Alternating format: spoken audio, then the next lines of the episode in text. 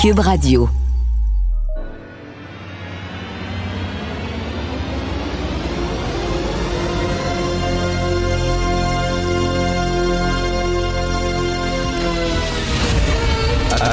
Attention, cette émission est laissée à la discrétion de l'auditeur. Les propos et les opinions peuvent choquer. Peuvent choquer. Oreilles sensibles s'abstenir.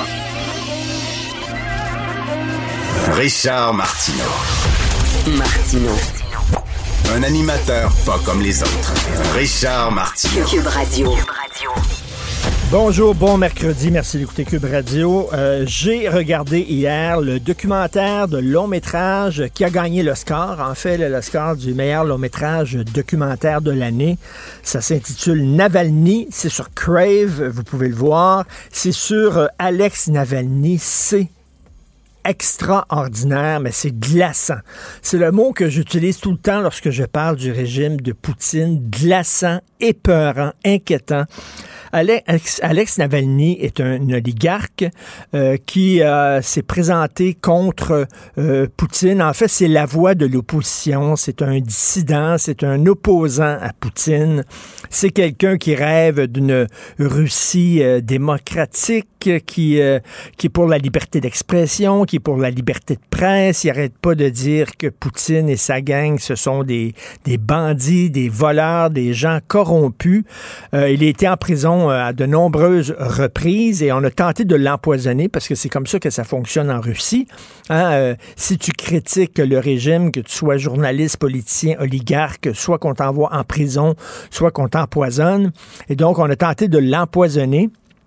Il y a une escouade qui a été mise sur pied euh, en disant leur mission c'était tu vas empoisonner, euh, vous allez empoisonner Navalny. Et euh, à un moment donné, il était dans un hôtel et quand tu es dans un hôtel, bien sûr, tu envoies tes vêtements, tu se faire se faire laver. tu mets tes, tes, vêtements dans une poche, puis l'hôtel lave tes vêtements, tu les, les redonnes après. Et eux autres, ils ont mis un poison sur ses sous-vêtements dans la partie avant de son sous-vêtement, ils ont mis un poison euh, épouvantable, très, très puissant. Et euh, il s'en est sorti. Il a failli mourir, il s'en est sorti. Et euh, Navalny a mis sur pied une escouade d'enquête, ok, comme un genre de bureau d'enquête privé qui lui finance à même ses, ses, sous à lui. Et ce sont des journalistes. À un moment donné, ces journalistes-là, ces militants-là, ces activistes-là, c'est des pirates informatiques, des whiz-kids, euh, des gens qui sont euh, spécialistes des données, de ce qu'on appelle le journaliste des données, genre le data journalism. Alors, eux ont réussi à trouver qui, qui faisait partie de l'escouade chargée d'empoisonner Navalny. Ils ont trouvé leur numéro de téléphone personnel et leur adresse. Et à un moment donné, tu vois devant la caméra Navalny qui les appelle un après l'autre et qui leur demande pourquoi vous avez voulu m'empoisonner, qu'est-ce que vous me reprochez? Et cette scène-là, et à un moment donné, il appelle un scientifique, hein, vraiment un scientifique qui, était, qui faisait partie de cette escouade-là. Et lui, c'était pas un goon, mais lui était chargé du poison. OK, quel poison on va utiliser, puis comment, sur quel tissu on va, on va étendre le poison, etc. Et il appelle le, le, le scientifique en question. Il se fait passer pour quelqu'un d'autre. Et le scientifique crache le morceau et raconte toute l'histoire.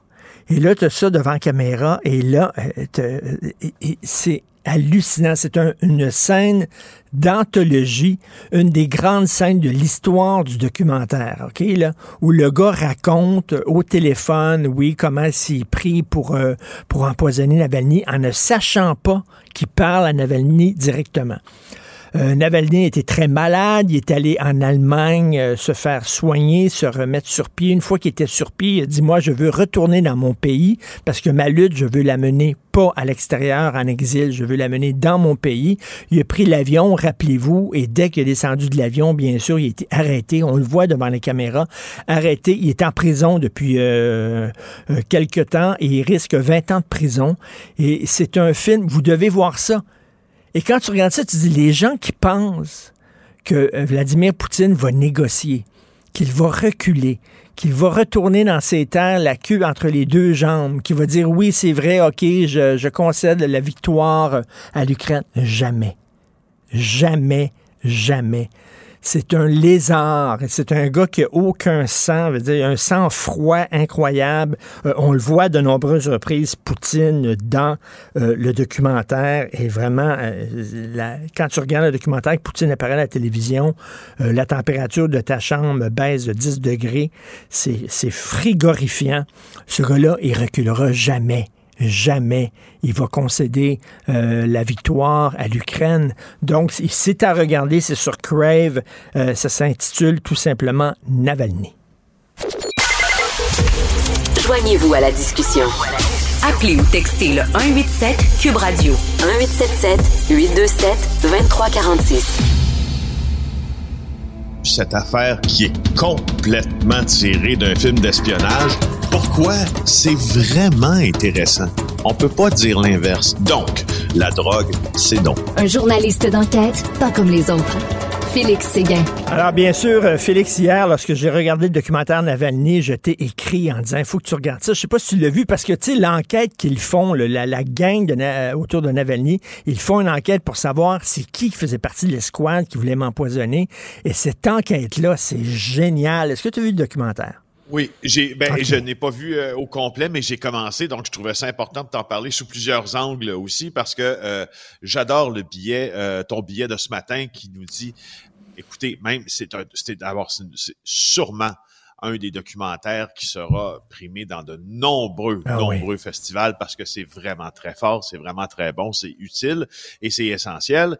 Euh, et l'histoire de Navalny, euh, on a quand même un devoir de mémoire présentement, puis un devoir d'éducation aussi de dire aux gens, euh, avec tout ce qui se passe entre la Russie et l'Ukraine, il faut absolument voir ça parce que si on si on comprend ce qui se passe avec Navalny, on comprend un peu ce qui se passe avec la forme d'hégémonie que Poutine a installée euh, en Russie. D'ailleurs, à cet effet-là, je te parle de deux choses aussi qui mhm. sont liées au documentaire que je vais finir bientôt. Je te réserve mes commentaires en entier pour euh, la fin. Ça a passé un peu sous silence, mais aux, derniers Oscars, euh, donc dimanche, le gagnant de l'Oscar du meilleur documentaire, ben c'est un film sur Navalny qui l'a fait. Il s'appelle Daniel Roer euh, et il a été décerné dimanche. Et, euh, et tu vois, c'est un Canadien, Daniel Roer d'ailleurs. Donc, euh, si vous avez pas vu ce film-là euh, qu'il a fait, c'est sûr, ça se trouve sur CNN. Moi, je l'ai enregistré. Je l'ai regardé à plusieurs reprises. C'est produit par CNN en collaboration avec HBO. et c'est ça, ça raconte un peu la, la même histoire dont tu viens de nous parler. Donc, l'empoisonnement de Navalny, son retour en Russie, son emprisonnement. sous un autre angle, c'est aussi très fort. Ça fait partie des nombreuses œuvres qui ont été faites sur Navalny que moi, je regarde regarde depuis des années déjà. Et j'associerais à ça cette lecture, ma foi, complètement essentielle. Je ne sais pas si hmm. tu as euh, lu le livre de Giuliano De Ampoli, le, ben franco-italien, supposé, en tout cas, qui était pressenti pour gagner le prix Goncourt. Il l'a pas gagné avec le mage du Kremlin.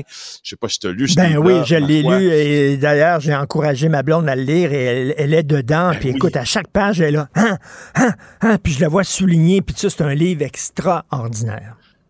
Alors, c'est un livre, c'est comme c'est une fiction réalité, hein, il faut bien dire, parce que l'auteur l'auteur euh, base son récit sur des rencontres qu'il a vraiment effectuées euh, dans l'ex-entourage, on pourrait dire, de Vladimir Poutine. Donc, ça raconte le chemin euh, qui a mené Poutine aux hautes sphères du Kremlin, mais ça ça ça raconte aussi, puis là les ceux qui sont vraiment virés sur le capot énormément dans le complotisme vont dire ah on le savait qu'il y avait un narratif entre guillemets même si c'est un emprunt à l'anglais et tout ça et tout ça. Mais ça, ça raconte aussi comment euh, comment Vladimir Poutine place la trame des événements pour revenir à la grandeur de l'Union soviétique avec Sochi, les Jeux olympiques de Sochi, le conflit en Tchétchénie et le conflit en Ukraine, la question des oligarques, tout ça ben est abordé dans ce livre. Et tu regardes, tu regardes ce documentaire-là, tu regardes ce documentaire-là et tu lis le livre, Le match du Kremlin, et tu te dis, ça m'étonnerait que Poutine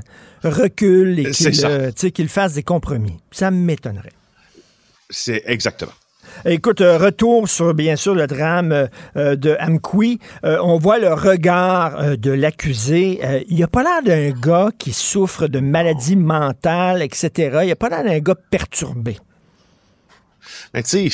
Il y, a une chose sur, euh, sur les images de Steve Gagnon mm.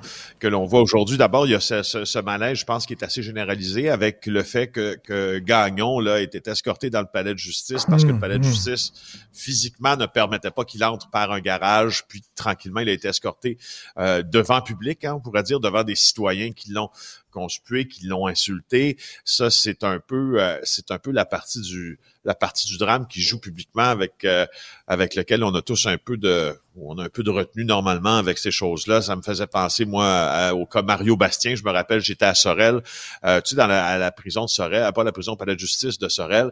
il y a ces grillages là à l'extérieur de, de, la prison, mais les détenus sortent d'un fourgon cellulaire, puis ils sont visibles et disponibles entre guillemets pour la foule qui veut les, les insulter pendant souvent quelques secondes. Ça donne toujours des scènes un peu désolantes. C'était le cas aussi hier. Euh, mais revenons à, Oui, vas-y, Richard. Non, mais j'entendais un journaliste qui était présent là-bas au palais de justice et euh, qui me disait il avait pas l'air d'un gars perturbé, il avait pas le regard vitreux, il était pas agité ou quoi que ce soit. Euh, il semblait tout à fait normal, bien sûr. Là, on ne sait pas exactement ce qui se passe entre ses deux oreilles, là, mais mettons, il y a un regard assez glaçant. Hein sais, il était apte à comparaître. Ça, c'est clair, parce que sinon, on aurait repoussé sa comparution. Il était apte à comparaître. Ça veut dire qu'il comprenait qu'il était accusé euh, de crimes très graves. Hein? D'ailleurs, de, de, je te les, je te les recite là, euh, de, de, meurtre et puis de délit de fuite aussi causant euh, des lésions. Là, puis il y a d'autres chefs d'accusation qui vont s'ajouter. Il est en mesure de comprendre ce qui se passait. Ça veut pas dire qu'il sain quand il a fait ça. Mais non, mm. moi je trouve je trouve pas que tu sais, on se fie juste à l'image, mais, ben je trouve pas qu'il avait l'air en tout cas euh, dans sa meilleure shape euh, Steve Gagnon. Et, écoute, cinq euh, membres d'une même famille blessés, c'est un dur lendemain de veille pour les gens d'Amqui. Ben oui, c'est là où moi ça me fait un peu ça m'attriste là énormément, surtout quand je revois les images. Tu vois, tu voyais la poussette hein, qui était toute disloquée euh, mm-hmm. euh, au bord de la, la, route 132 à Amkoui. Cinq membres d'une même famille, euh, Elisa Cloutier, Catherine Bouchard dans le journal de Montréal aujourd'hui qui qui raconte un peu cette, cette histoire-là. Euh, c'est c'est la sœur d'une des personnes blessées qui a lancé une campagne de financement sur GoFundMe dans le but de de venir en aide à cette famille-là. donc la mère de famille, Jennifer Anctil, était sur la route 132 avec son conjoint Maxime Brisson, leurs deux enfants et l'un de moins d'un an, l'autre de près de trois ans, et les parents de M. Brisson. Et là, tu vois que Steve Gagnon, selon ce qu'elle raconte, les a heurtés plein fouet. S'ils font partie des gens, entre autres, qui ont été transportés à l'Enfant Jésus de Québec, l'hôpital, pour soigner des blessures importantes. Alors, euh, sont tous hors de danger, heureusement. Mais hey, cinq personnes d'une même famille frappées ben par oui, non, non. Et écoute, en terminant, ta collègue Sarah Maud de Lefebvre revient sur les fameux postes de police. Euh, on a découvert qu'il y a beaucoup de liens avec le régime de Pékin. Ben oui, euh, pourquoi s'arrêter, hein? Se dit Sarah Maud, euh, tant qu'avoir sorti cette nouvelle-là, aussi bien faire les suivis à chaque jour, puis d'aller au fond de cette histoire. Alors, quelques minutes. Euh, il y a plusieurs, plusieurs liens entre ces deux centres-là sous enquête de la GRC. les allégations sont formellement démenties par l'avocat des deux centres dans un communiqué, mais euh, jusqu'à la publication, on va se regarder objectivement qu'est-ce qu'il y avait dans ça. Jusqu'à la publication de notre reportage la semaine dernière, le gouvernement de la République populaire de Chine figurait parmi les partenaires du service de la famille chinoise ah. sur leur site web. Les deux centres ont été désignés comme des centres de services chinois outre-mer. En 2015, les directrices des deux centres et la conseillère municipale de Brossard, la fameuse Xi Li, a rencontré lors d'une visite en Chine le président de la Fédération provinciale des Chinois d'outre-mer, même période, vice-ministre du département du travail du Front uni en Chine, même période, elle devient, Madame Li, vice-présidente de l'Association d'amitié outre-mer de la province de ben, Guangzhou en Chine. Écoute, vraiment, là, sais, si ça ressemble à du chocolat, que ça sent le chocolat et que ça goûte le chocolat, il y a bien des chances que ça soit du chocolat. Que ça soit du chocolat. Tout à fait. Donc, euh, très bon job de Sarah Maud Lefebvre. Et euh, on va lire ça. J'imagine qu'il va y avoir des suites aussi au cours des prochains jours. Merci beaucoup, Félix Séguin du bureau d'enquête. Et je le redis à tout le monde, vous devez absolument voir le documentaire sur euh, Alex Navalny. Martineau, il n'y a pas le temps pour la controverse. Il a jamais coulé l'eau sous les ponts. C'est lui qui la verse. Vous écoutez Martino Cube, Radio. Cube Radio. Cube Radio. En direct à LCN. Richard Martineau. Salut Richard. Salut. Écoute, Ok. une petite chanson du matin, tiens. 10 moutons, Ah oui? 9 moineaux, 8 Oh. marmottes, 7 lapins, 6 canards, 5 fourmis, 4 chats et 3 poussins, 2 belettes et une souris. Une souris, une souris verte. Écoute, tous les Elle a Québécois... bercé notre enfance, Louisette Dussault. Tous hein. les Québécois de no- ma génération, notre génération, on Ouais. est en deuil aujourd'hui. C'était un personnage fabuleux, c'était une comédienne extraordinaire. Et tu sais, les comédiens qui ont joué des rôles qui ont marqué les gens, c'est dommage, ils ont souvent été enfermés dans ces rôles-là et on leur a pas donné Ouais. d'autres rôles. Tu sais, souvent, là, euh, pense à Jean-Pierre Masson, il a été Séraphin, puis on dit, ben, on peut pas mettre Jean-Pierre Masson dans une autre série. Les gens vont dire, c'est Séraphin. Voyons donc. Alors, euh, ces gens-là, souvent, ont été comme enfermés avec un rôle.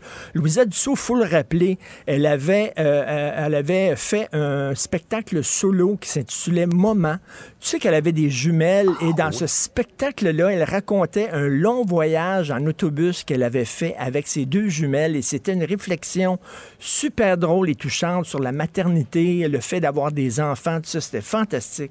Une grande dame qui vient de nous laisser malheureusement. Ouais, tu sais que j'ai eu l'insigne honneur une fois dans ma vie de chanter Ah oui? le thème de la souris verte avec Louisette Dussault quand je remplaçais à Salut Bonjour. J'espère que ça n'existe plus parce que c'était pas très bon de ma part, mais, mais j'étais j'étais euh, vraiment honoré Ah ben, de pouvoir euh, être à côté d'elle. Quelle grande dame. Hey, Richard, tout à fait. euh, oh oui, il faut revenir sur les ratés à la SAQ. Hier, M. Legault a dit on va repenser là, le- les, euh, les dirigeants de la société d'État, mais a défendu son ministre Éric Kerr. Tout à fait. Alors, euh, donc, il a blâmé hein, les dirigeants de la Société d'État. Puis j'entendais euh, Mario Dumont un peu plus tôt euh, avec toi. Puis effectivement, tu sais, il aurait pu euh, avoir une campagne de publicité puis nous dire là, plusieurs jours à l'avance, Ouais. écoutez, faites attention, le tel jour, il n'y aurait plus de site Internet parce qu'il est en réparation, vous devez faire ci, vous devez faire ça. Il me semble qu'il aurait pu faire ça. Ils l'ont pas fait, donc effectivement, ils sont blâmés. Mais là, il défend Éric Kerr en disant, oui, mais c'est pas vraiment un ministre, c'est pas lui, c'est un conseiller. Vous savez, C'est un conseiller. Il est ministre de la cybersécurité et du numérique. Ministre. Non, c'est un conseiller. Ah, ben, regardons ça, toi. Bernard Drinville, il n'est pas ministre de l'Éducation. Il, il conseille. Hein? Il va voir les gens et il dit Moi, je vous conseille de faire telle affaire. Puis le ministre Dubé, c'est pas ministre de la Santé, c'est conseiller à la santé. Tu comprends-tu, là? Alors, finalement, la job euh, d'Éric Kerr, c'était de s'asseoir à un moment donné en disant Bon, la SAC, le système informatique de la SAC, on les appelle. Euh, Est-ce que ça va bien? Oui, ça va bien. OK. Boum, la SAC. Alors maintenant, dossier Santé Québec. Dossier Santé Québec. Ça va-tu bien? Oui, ça va bien. OK. Boum. Alors, c'est fait. Alors maintenant, le guichet accès unique. Euh, ça va-tu bien, les affaires? Oui, ça va bien. OK. La journée est faite. Voilà. Tout va bien. La journée est faite. Tout Alors, c'était pas donc sur le site de l'Assemblée nationale. J'espère qu'on va changer ça. Pas ministre euh, du numérique, mais Conseiller. conseiller au numérique. C'est pas la même affaire. C'est ça le Québec. Même les ministres ne sont pas imputables, même les ministres ne sont pas responsables. Ça. Mais non, c'est un accompagnateur. Il accompagne les gens dans le numérique. Tu comprends-tu? C'est ça maintenant.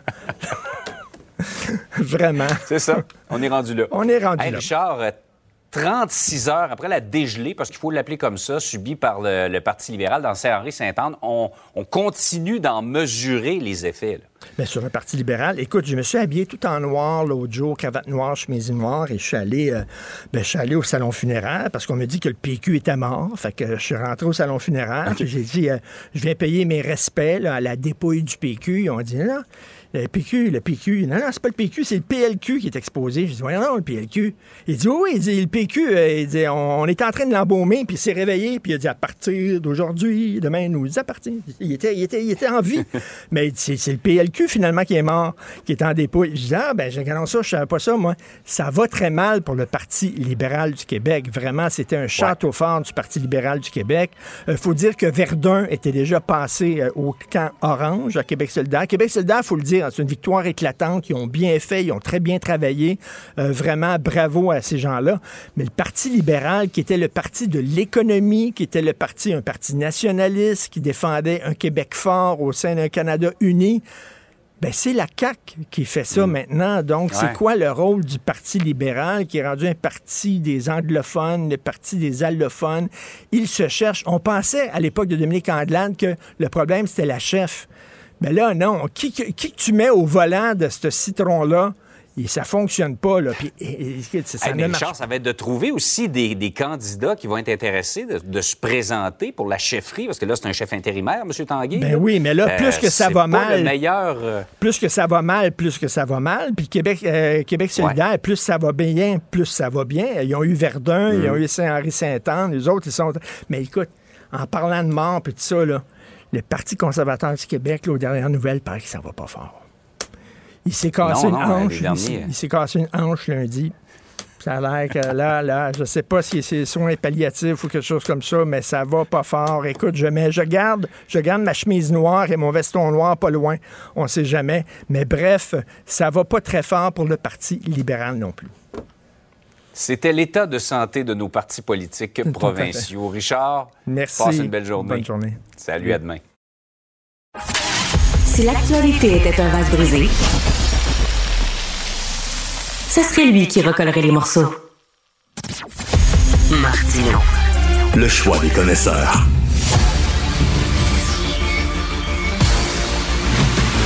Jean-François Lisée. On va juste dire qu'on est d'accord. Thomas Mulcair. Je te donne 100 raison. La rencontre. C'est vraiment une gaffe majeure. Tu viens de changer de position. Ce qui est bon pour Pitou est bon pour Minou. La rencontre. Lisée.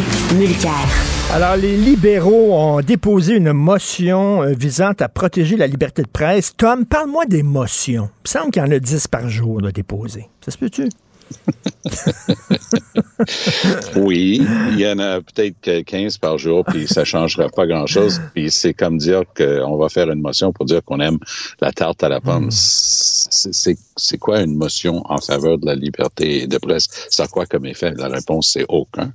Mais euh, c'est une expression de bon sentiment qui peut être contre ça, mais il n'y a, il y a pas des trucs assez importants à essayer de régler dans les médias à l'Assemblée nationale, comme, je sais pas moi, les écoles pleines de moisissures ou un système de santé qui est en train de craquer partout. En tout cas, moi, c'est pas là que j'aurais mis ma priorité. En tout cas, la CAQ a l'air bizarre quand même de refuser une motion sur la liberté de presse, euh, Jean-François. C'est ça l'idée. Alors, combien il y a de motions par jour? Ben, il y en a autant qu'il y a de partis. Euh, alors, donc, il y en a quatre par jour. Des motions sans préavis, c'est-à-dire que les autres partis apprennent euh, le texte de la motion à peu près une heure avant euh, la période de questions et elles sont souvent écrites de façon à mettre un des partis ou le gouvernement dans l'embarras.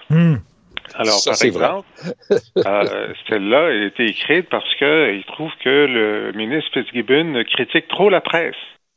Alors, c'était pour dire, ben, il faut pas trop critiquer les médias.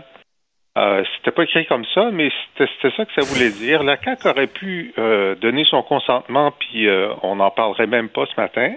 Mais la conséquence de refuser un consentement, c'est que ça attire l'attention sur ce que tu as refusé de faire. Cependant, comme il y en a quatre par jour, hier, ils ont aussi refusé le consentement sur euh, la motion du PQ portait sur la SAC, euh, qui voulait une commission parlementaire Ben pour oui. entendre les différentes, euh, ben, surtout Éric Kerr, qui a passé une très mauvaise journée hier euh, à la période de questions.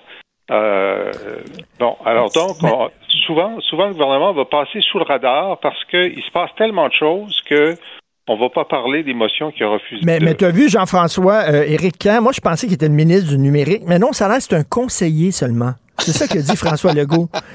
Il conseille euh, les, les- les différents organismes, mais c'est pas lui le ministre. Euh, Tom, t'en penses quoi? Euh, ben, notre système, puis je le dirais même pas en blague, notre système au complet, notre système politique est basé sur une chose, la responsabilité ministérielle. Et tu sais quoi? Il y a un gars qui s'appelle le premier ministre qui est en charge des ministres. Et tu me donnes euh, l'ouverture pour parler de Denis Marcellet, le président de la SAC, qui est quelqu'un, parce que il, a déjà été président de la Chambre des notaires, je remonte euh, dans mon jeune temps, euh, il y a plus de 30 ans. Mais si on regarde la feuille de route, si ça intéresse les gens qui nous écoutent ce matin, Richard, je les invite d'aller en ligne. Ils vont trouver sa nomination par la CAC comme président de la SAC. Ce gars-là a une feuille de route, le sous-ministre ici, responsable de telle affaire-là, de 30 ans au, plus haut niveau au gouvernement du Québec. Il a été successivement nommé à des postes importants par le Parti québécois, le Parti libéral et, oui, la CAQ. Qu'est-ce que M. Legault a fait hier en chambre à la période des questions? Il sent la soupe un petit peu chaude. Alors, avec son son air de matamor, il dit, et quand ça s'est réglé, là, je vais regarder ce qui s'est passé avec le président de la SAC. Ça, ça s'appelle jeter quelqu'un en dessous des roues de l'autobus. Ben oui. Il a répété la même chose en conférence de presse, dehors de la Chambre. Pas de protection, mais là, lui, il a mis un gros target sur la face de Denis Marcellet, de l'air de dire, hey, viens pas dire que c'est un de mes ministres, parce que ça voudrait dire que peut-être moi aussi, je suis responsable. Nous, on est responsable pour rien. On est la CAQ, mais on est capable, on est expert pour trouver des fautifs. Tu veux une tête de Turc? En voilà un. On va, on va blâmer le président de la SAC sans ménagement, sans procès, sans entente de preuve. C'est de sa faute à lui. Moi, là, honnêtement, là, ce côté de François Legault, il, il a des qualités extraordinaires comme politicien et sans doute comme individu. Mais ce petit côté-là, cheap, de mettre un cercle autour de quelqu'un qui a des longs états de service comme ça, j'ai trouvé ça ignoble. Mais, euh, Jean-François, si Ricard est un conseiller, ça veut-tu dire que M. Dubé, Christian Dubé, est conseiller à la santé? Bernard Drinville, il est conseiller à l'éducation, c'est ça? C'est ça, c'est ça. Alors donc, il a bien expliqué, euh, le premier ministre, plusieurs fois qu'il y a des responsabilités verticales puis des responsabilités transversales. Et euh, M. Kerr, lui, il est plutôt transversal. Ouais. Le vertical, ben, c'est le ministre responsable de chacune des, des, des organismes, des agences. Mais lui, il est transversal, oui. Mais euh, hier, Marc Tanguay était très bon euh, dans ses questions, Mme Setlapou aussi, euh, pour dire oui, mais si, lui, il est là pour conseiller, c'est comme le filet de sûreté. Chacun des, ministères va faire quelque chose en, en, en numérique, mais lui, il est là pour regarder ce que tout le monde fait au cas où il y a quelque chose qui soit mal fait. OK? C'est très bien. Je suis bien d'accord avec ça. Mais là, il n'a pas vu que ça allait être mal fait. Alors, est-ce qu'il n'a pas une responsabilité de ne pas avoir fait ce qu'il fallait pour découvrir que ce serait mal fait à la SAC? Exactement. Et Exactement. Eh, Et mais- là, pendant mais toute la période de questions, Monsieur, euh, Monsieur Legault l'a défendu, mais on sentait, bon, d'abord que l'opposition avait décidé que euh, Kerr c'était le maillon faible, mais que Legault, euh, il investissait dans Éric Kerr, mais ça paraissait que euh, il trouvait que ça coûtait cher. Voilà. C'est très bien dit, hein, Jean-François. Mais, et, ça, pour rep- reprendre mon thème de tantôt, c'est peut-être un, un de ses qualités, hein, de, défendre son monde. Ça, c'est vrai que c'est une qualité. Parce qu'il y en a d'autres qui, justement, bang, bang, bye bye, t'es- t'es dehors. Mais parfois, nos qualités deviennent des défauts quand, quand ça s'est poussé trop loin. Et lorsque tu es le premier ministre du Québec et tu as une réponse à donner sur l'administration de ton gouvernement, tu n'as simplement pas le droit de dire non, non, c'est pas un élu qui a fait ça. Non, non, c'est pas un de mes ministres, c'est certainement pas moi. Ça, c'est ce gars-là, je vais le nommer et je vais le pointer du doigt. Et c'est ça que je trouve tellement tordu. Il méritait pas ça, Denis Marcellet. C'est tout ce que je peux dire. Euh, Jean-François, euh, écoute, dans ta chronique d'aujourd'hui, euh, tu dis que le gouvernement caquiste est patriarcal. Euh, c'est une, une, une accusation qu'avait faite souvent notre ami Tom aussi, en disant qu'ils sont très, Oui. très, très machos. Qu'est-ce que tu veux dire, Jean-François, par là? Ben, C'est-à-dire que j'ai été frappé après le, le 8 mars de lire euh, dans, dans plusieurs signatures féministes dire que euh, la CAQ était euh, patriarcale, euh, qui était c'était seulement pour euh, euh, il y avait une vision euh, qui était euh, contre les femmes qui ont des, des bas salaires, euh, surtout dans les soins, etc. Et je me suis dit, je me suis dit, ben, il me semble que moi, je, je suis pas caquiste, là, mais je regarde ça depuis cinq ans. Et le nombre de choses que la CAQ a fait pour les femmes, c'était quand même assez extraordinaire sur la question de la violence euh, Mhm. conjugale. Ils ont mis un demi-milliard sur cette question-là. Euh, Ils ont augmenté les salaires euh, euh, des, des, des préposés aux bénéficiaires de 23% Ils ont augmenté, ils ont fait une entente historique avec les infirmières. Ils ont augmenté les éducatrices de 17% Ils ont augmenté, ils ont, ils ont fait, ont- ils ont fait exprès d'augmenter la, la rémunération euh, de- des corps euh, d'emploi féminins de façon complètement biaisé, complètement biaisé pour les femmes et qui, en avait qui en besoin. Ils ont fait euh, ce qui n'a jamais été fait auparavant sur euh, la question de la, traite des femmes, sur la question du proxénétisme.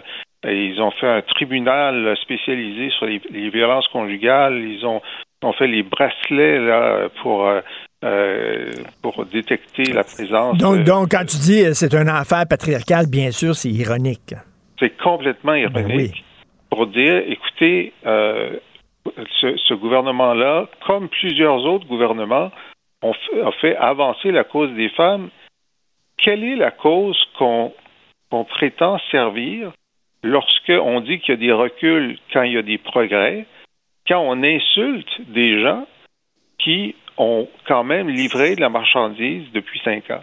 Alors, c'est un, genre de. Mm, c'est bizarre mm. parce que je suis pas caquiste, mais j'ai trouvé que c'était tellement injuste, les accusations contre la CAQ, qu'il fallait que, que je sorte ma plume pour dire un instant. Mais toi, quand tu dis, Tom, que justement, il y a, un côté macho, il y a un côté patriarcal à la CAQ, tu n'es pas ironique, là. C'est sérieux.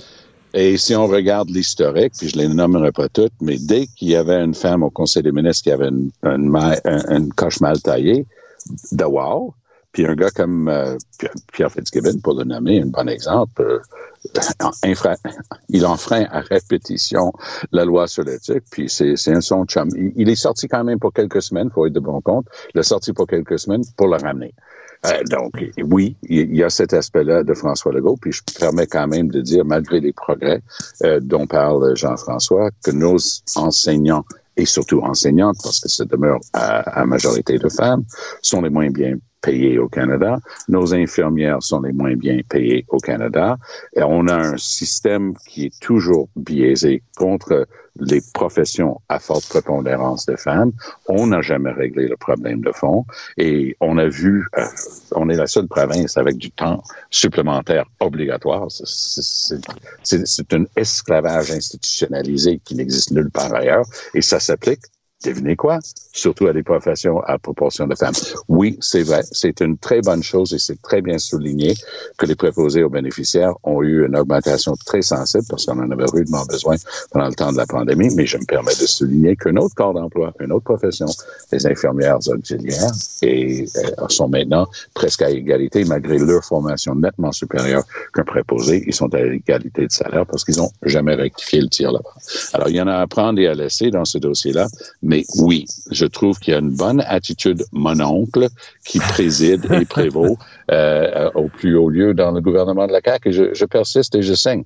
J'écris ailleurs que dans le devoir, mais ça m'empêcherait pas d'en parler à l'occasion aussi.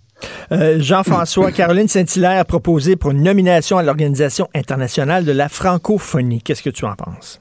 Ben, c'est la position d'administrateur. C'est euh, euh, donc, il y a la, la, secrétaire générale, donc qui est la patronne, et il y a l'administrateur qui euh, est le directeur général de l'organisation. Et c'est un c'est un poste extraordinairement compliqué euh, parce que en ce moment, depuis la, cinq ans que, que la nouvelle secrétaire générale est là, elle est passée à travers deux ou trois de ses administrateurs parce qu'elle a un style de gestion qui est très très difficile. Alors, normalement, on, désigne là quelqu'un soit qui a une grande expérience de la diplomatie ou de la gestion ou qui, connaît les organisations internationales. Euh, ce n'est pas le profil de Caroline Saint-Hilaire. Moi, je pense que si j'étais elle, je refuserais mhm. d'y aller parce que je pense qu'elle elle, passera pas deux mois. C'est tellement compliqué, et c'est tellement divisif puis il y a tellement de squelettes dans tellement de placards que je, ne, ne suggérerais pas ça à mon pire ennemi. Alors, Quelqu'un qui a déjà été mairesse de Longueuil, ça, c'est de la petite bière, OK? Il n'y en aurait aucun problème. Puis si elle essaie de prendre Caroline Saint-Hilaire de la manière que tu viens de décrire, Jean-François, j'ai de la pitié pour la personne qui va essayer de parler à, Caroline Saint-Hilaire comme ça. C'est peut-être justement parce que Caroline est tellement tough et, et compétente euh, qu'elle ferait un bon fit parce que c'est vrai ce que tu dis. Euh, ça a l'air d'avoir une porte tournante pour, pour les gens qui ont occupé cette fonction-là. Euh, Tom, euh, souviens-toi, il y a quelque temps, Tom, la SAC avait euh, délivré, avait donné un permis de conduire pour des camions, des camions lourds, à un homme qui avait un lourd passé de problèmes de santé mentale. Il n'aurait pas dû pouvoir conduire des camions. Il avait son permis. Est arrivé ce qu'on pensait tous, c'est-à-dire qu'il y a eu un grave accident qui a causé des morts. Est-ce qu'on devrait justement dire, ben, si tu as des problèmes de santé mentale, tu n'as pas le droit à un permis de conduire.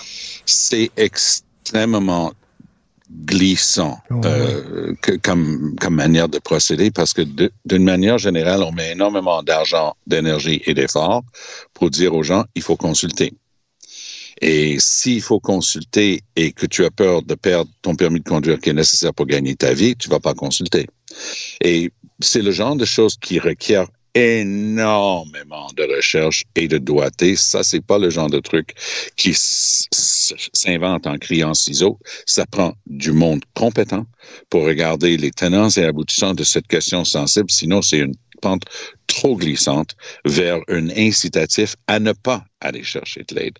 Or, hier, j'ai vu euh, Bonardel, qui, à mon point de vue, est un, bon ministre, euh, mais il, a cette tendance à juste euh, parler un petit peu comme ton beau-frère au party de Noël. Tu sais, il, juste, il, il émet une opinion comme ça. Et euh, un, un, bon journaliste qui s'appelle Alan Woods, qui écrit pour The Toronto Star à Montréal et au Québec, qui, qui, capte bien les trucs ici. Il est intéressant, Woods. Et il a capté un, un bout de, de réflexion de Bonardel que peut-être c'est ailleurs dans les écrits aujourd'hui, mais moi je l'ai pas vu.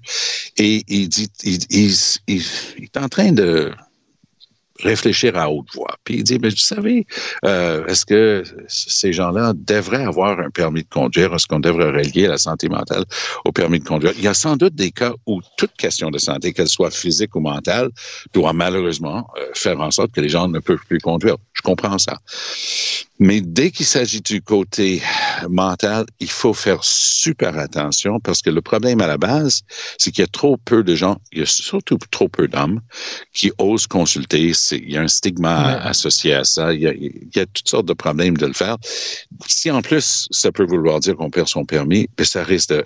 Donc, il faut, s'il faut l'amener, cette discussion-là, faut l'amener avec doigté et pas juste pitcher en l'air comme ça où ça risque de, de partir tout croche. Qu'est-ce que tu en penses, Jean-François?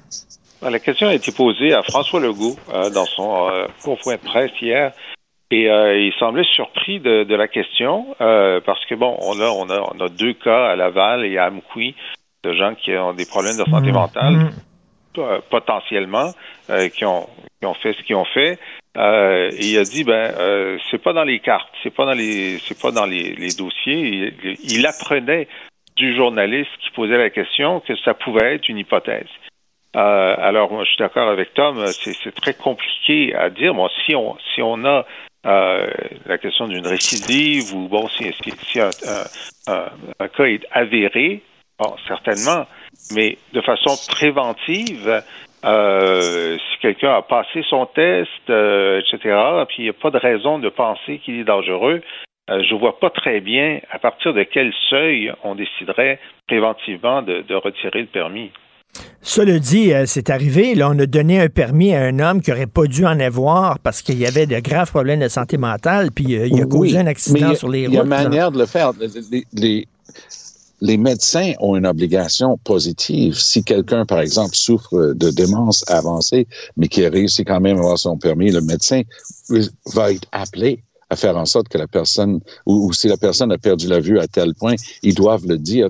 Il y, a, des manières de faire ça le plus objectivement possible, mais il faut pas mettre une entrave à la nécessité de consulter sur lequel on met tellement d'emphase avec raison. Richard, savais-tu ça? C'est une statistique qui m'a étonné quand je l'ai lu. Et je l'ai validé avec des gens du côté médical. Au Canada, une personne sur six va aller à l'hôpital en psychiatrie à un moment dans sa vie. Hmm. Une personne, une personne hmm. sur six. Et en Angleterre, c'est une, personne sur cinq. Et, donc, ça fait partie du tableau. Hmm. Et on, on, met de l'argent. Tu sais, euh, Bell, où je travaille euh, du côté anglophone, Bell a, tout un programme. Tu sais, c'est leur truc euh, d'engagement social. parler pour la cause. Tu sais, encourager les gens de parler, d'aller chercher de l'aide.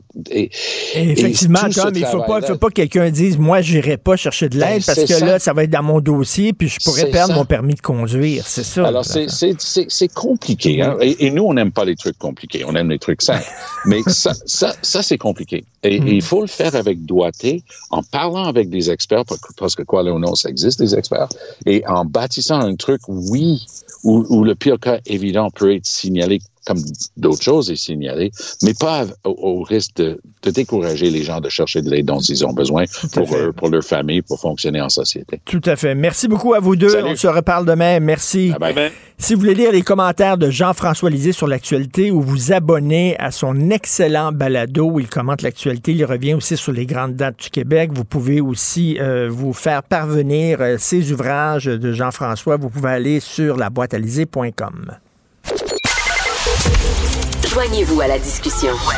Appelez ou textez le 187 Cube Radio 1877 827 2346. Tiens, ici, on abordait un sujet un peu plus léger. Tiens, ça va être le week-end dans trois jours. Et un jour, ça va être le printemps. Je sais pas exactement quand. quelque part au mois de mai, j'imagine que le printemps va arriver. Et il y a peut-être des gens qui veulent se mettre au golf en disant ça a l'air le fun, tu prends des marches, les terrains de golf, c'est tellement beau. Comment on commence dans le golf? Nous allons parler avec Mme Sylvie Schnetang, qui est golfeuse professionnelle reconnue par la GPA et euh, enseignante de golf. Bonjour, Mme Schnetang. Bonjour, M. Martineau. Ça va bien? Très bien. J'ai essayé, j'ai essayé à un moment donné de jouer au golf. Je pense que j'ai euh, j'ai arraché 10 modes de terre sur le terrain. Euh, on m'a quasiment sorti euh, vraiment de force du terrain. Mais, mais sauf que ça prend du temps avant d'être bon. Puis moi, j'aime ça, ah être bon tout de suite de suite. Ben oui, c'est normal. Hein, oui, c'est ça. Puis c'est commencé à être pas bon. Puis là, les gens sont derrière nous, puis ils soupirent mm-hmm. parce qu'ils veulent jouer, puis on joue tout croche, puis ils nous regardent et tout ça. C'est pas facile de commencer dans le golf. Premièrement, y a-t-il un âge à commencer à jouer au golf? C'est-tu le genre de sport qu'il faut commencer jeune? Ah non, il n'y a pas vraiment d'âge. C'est un des plus beaux sports au monde. Euh, d'ailleurs, c'est pour faire un, pour faire du pouce sur ce que vous parliez tantôt euh, avec vos, euh, moi, je pense sincèrement que le golf est excellent pour la santé mentale.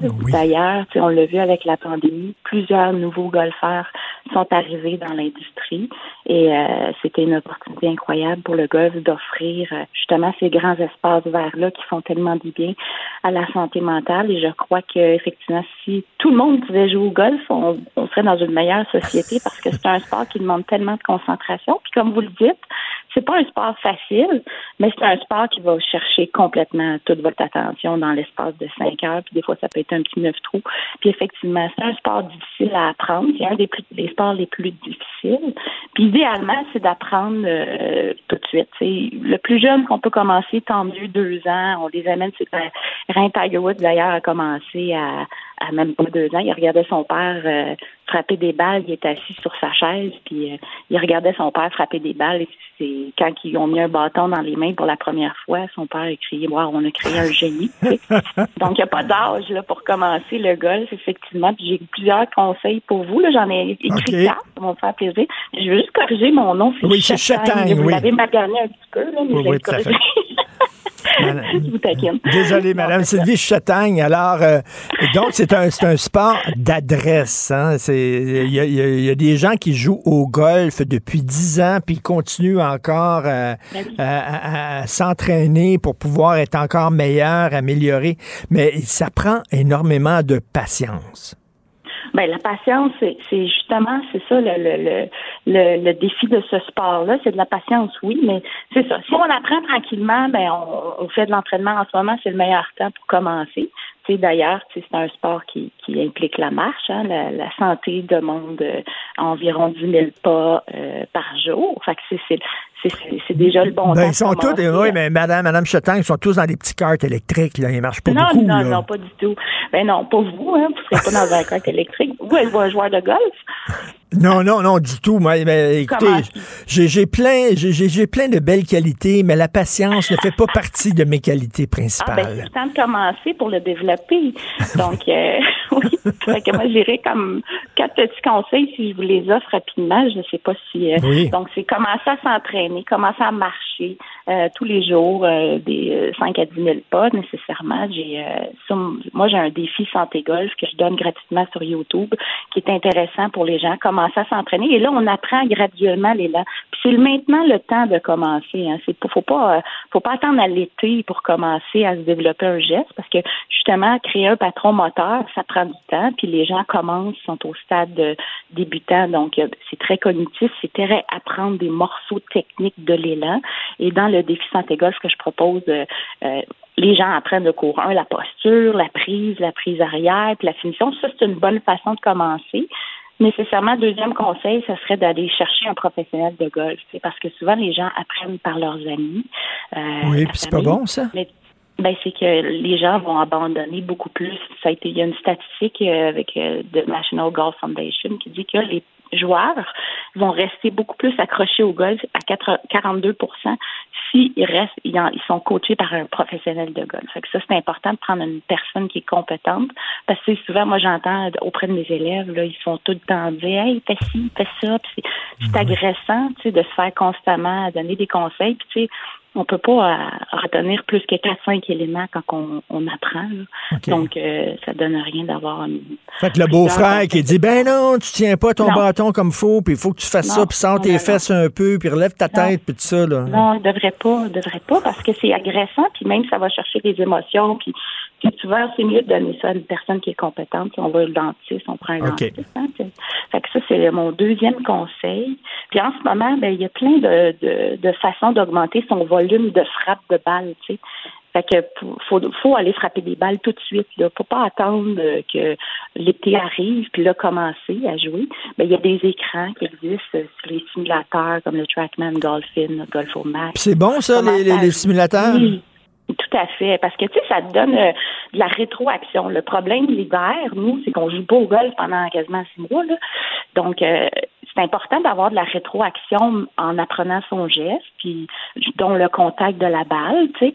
Il y a des dômes aussi qui existent, voir la trajectoire de balle, puis commencer tout de suite à prendre des cours de golf, puis se mettre en forme tout de suite. Et vous dites, euh, à l'été, on joue au golf. Vous dites, vous dites que l'hiver, les gens jouent pas au golf. Il y a des gens qui font justement des voyages de golf. D'ailleurs, ce qui m'amène à l'autre question, c'est-tu un sport de riche? Parce que ça coûte cher, s'abonner à un terrain de golf, là. Ben, il y a différentes façons de, de jouer au golf. Hein. On peut faire la version euh, on joue des 18 trous, on prend les terrains les plus chers, mais tu sais, l'effort dans l'industrie est là. Euh, l'industrie fait l'effort d'avoir euh, différents golfs accessibles. C'est sûr, si tu joues à un club de golf comme Vallée du Richelieu, ou, puis ça coûte c'est dispendieux, bien sûr, mais c'est un, un, terrain qui est très manucuré, qui va être beau. Mais tu sais, si tu prends un terrain qui est moins manucuré, ben tu vas en avoir pour ton argent, puis tu vas en avoir aussi pour développer ton jeu. L'important, c'est d'être actif, de bouger, puis de, de commencer, tu sais, à jouer des neuf trous en fin de soirée, euh, jouer des neuf trous avant d'aller travailler. Il y a des très bons golfs comme euh, qui font des très bons prix, entre autres euh, le club de golf Saint-Rose, je pense à eux, là, mais il y a plein d'efforts dans l'industrie pour que le golf soit accessible. Un neuf trous, ça prend combien de temps à peu près à jouer? À peu près à deux heures et quart, ça dépend de la vitesse de jeu. C'est des choses qu'il faut apprendre aussi, la vitesse de jeu, comment se déplacer sur un parcours de golf mais oui, deux heures et quart, mais comme vous, là, qui jouez pas beaucoup au golf, là, puis que vous travaillez beaucoup dans, dans le stress, là, il n'y a rien de meilleur, le golf. Ça vous fait décrocher complètement. Moi, j'ai beaucoup de médecins, des, j'ai toutes sortes de métiers qui viennent euh, prendre des cours, puis ça vous fait décrocher. C'est ça qui est important. Puis la santé mentale, ben c'est ça. Il faut aller chercher euh, l'effort physique, cardiovasculaire, euh, impliquant des autres, d'autres êtres humains, tu sais, vivre une vie sociale intéressante aussi avec ça. On n'est pas obligé de s'habiller en clown pour aller jouer au golf. Non, on pas obligé. Non, Parce qu'il y en a, il y en a qui ont des, il y en a qui ont des vêtements de golf assez, assez particuliers, mettons là. Quoi que ça a changé avec le temps? Ça dépend des goûts, hein. Il y en a pour tous les goûts, c'est. Mais oui, non, c'est euh, la tenue vestimentaire au golf, c'est sûr nécessairement, idéalement, toujours un collet, mais c'est pour les hommes. les femmes, on a des robes de golf, on a toutes sortes de, vêtements, mais, non, euh, il n'y a plus de clowns. Ça, passe. Euh, il y a plein de choses qui changent dans l'industrie du golf pour favoriser l'avenir de nouveaux golfs. Ça prend, ça prend combien de temps d'être un pas, pas un excellent joueur, juste un joueur correct, juste un joueur potable qui n'a pas honte sur un terrain? Ça prend combien de temps? Des mois? Moi, je moi, je dirais que ça dépend de la compétence de votre enseignant. C'est sûr, tantôt, vous avez dit, ben, la, nous autres, c'est la PGA du Québec. on a des bons professeurs de golf. Donc, euh, ça dépend de qui te coach. on va trouver des raccourcis avec euh, quelqu'un qui est compétent dans le domaine. Ça prend du temps de devenir un bon enseignant.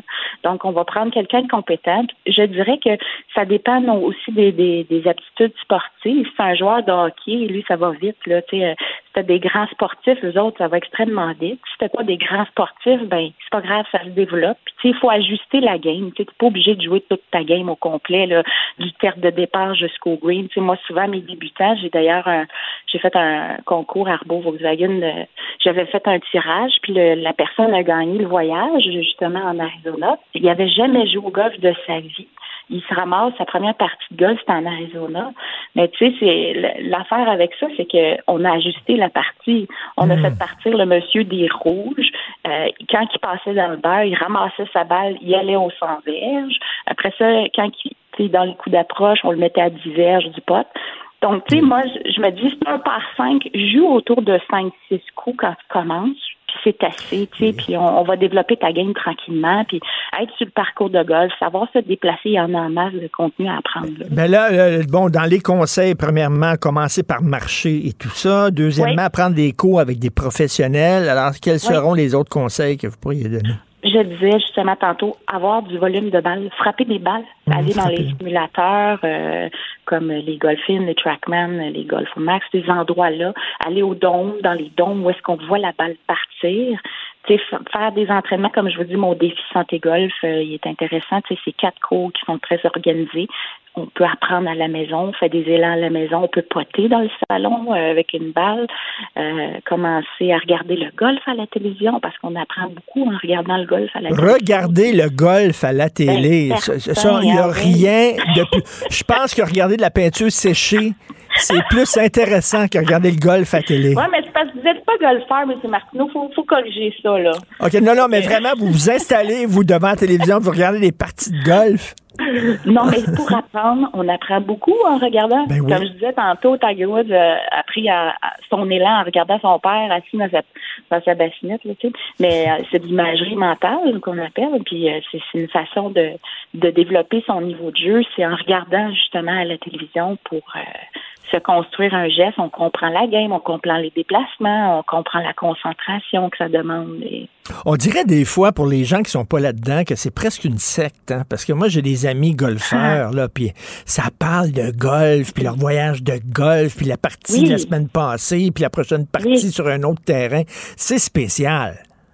C'est une passion. Euh, moi, je corrige votre mot secte pour une passion parce que quand tu commences à jouer au golf, puis ça frappe la balle, c'est un plaisir là, euh, qui, qui est pas qui est difficile à atteindre dans le sens que puis comme je vous dis, on est absorbé mentalement.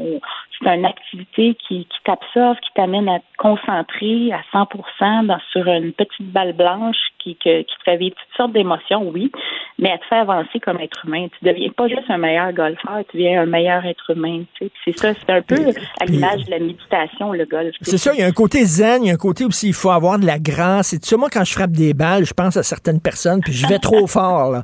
Je vais trop fort. Il faut, faut aller plus zen, là, quand on frappe la balle. Ben, euh, comme je vous dis, les, les, éléments techniques d'un élan, effectivement, plus on a un élan efficace, oui, on a de l'air gracieux, mais il y a différents élans de golf, mais effectivement, c'est le côté euh, calme, le côté euh, marche, le côté, euh, comme vous dites, gracieux, un bel élan de golf, c'est beau. C'est pour ça que les regarder à la télévision, mais les autres ont souvent des élans qui sont extrêmement parfaits et aussi d'être de, actif, déjà commencer euh, à bouger, puis tout de suite être dans le monde du golf par le regard à, la télévision, de regarder les joueurs qui ont de la ça, ça, prend, ça prend, je sais pas, un bon six mois avant d'être bon. Non, non, non. Moi, je vous, dis, je vous dis, il faut commencer dès maintenant. Il faut commencer dès maintenant. On, s'auto-apprend, on, apprend des autres, on, se développe, on, va sur le terrain de golf, on ajuste la game, on se fait donner une façon d'ajuster la game par exemple, un neuf trous, on va jouer un neuf trous, puis comme je vous dis, on joue avec des gens hmm. qui savent jouer, c'est le fun, mais tu sais, on ajuste la partie. Encore faut-il qu'ils soient patients, encore, encore faut-il qu'ils soient patients, puis qu'ils nous, euh, nous euh, regardent pas avec un certain mépris. Moi, moi, comme je dis, j'arrachais des modes de terre. J'ai commencé, c'était un neuf trous, quand je suis sorti de là, c'était un 14 trous. J'en avais, j'en avais creusé cinq. Oui, mais vous avez peut-être pas donné la, meilleure chance au gars. Je sais pas avec qui vous avez joué. Effectivement, les gens avec qui qu'on joue, ça peut être euh, désagréable, mais souvent c'est parce que les gens n'ont pas eu de cours, ils savent pas comment se déplacer sur un terrain de golf.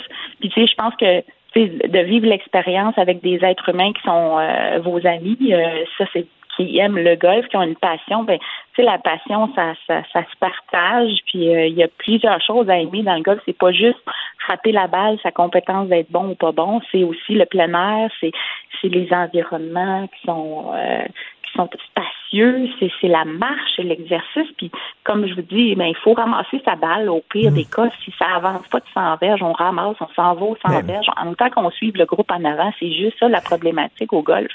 Il faut suivre le groupe en avant pour que tout le monde joue environ à 4h30 à 18h. Et les gens vont commencer quand leur saison? Là? Il y en a qui jouent, il y a encore de la neige, le terrain est quasiment glacé, puis euh, ils veulent jouer au golf, ils sont tellement pressés. Oui, mais comme je vous dis, dans les écrans, on peut jouer des parties, ce qui est excellent parce que on voit la balle, les courbes de balle, puis ça, ça développe le côté tactique.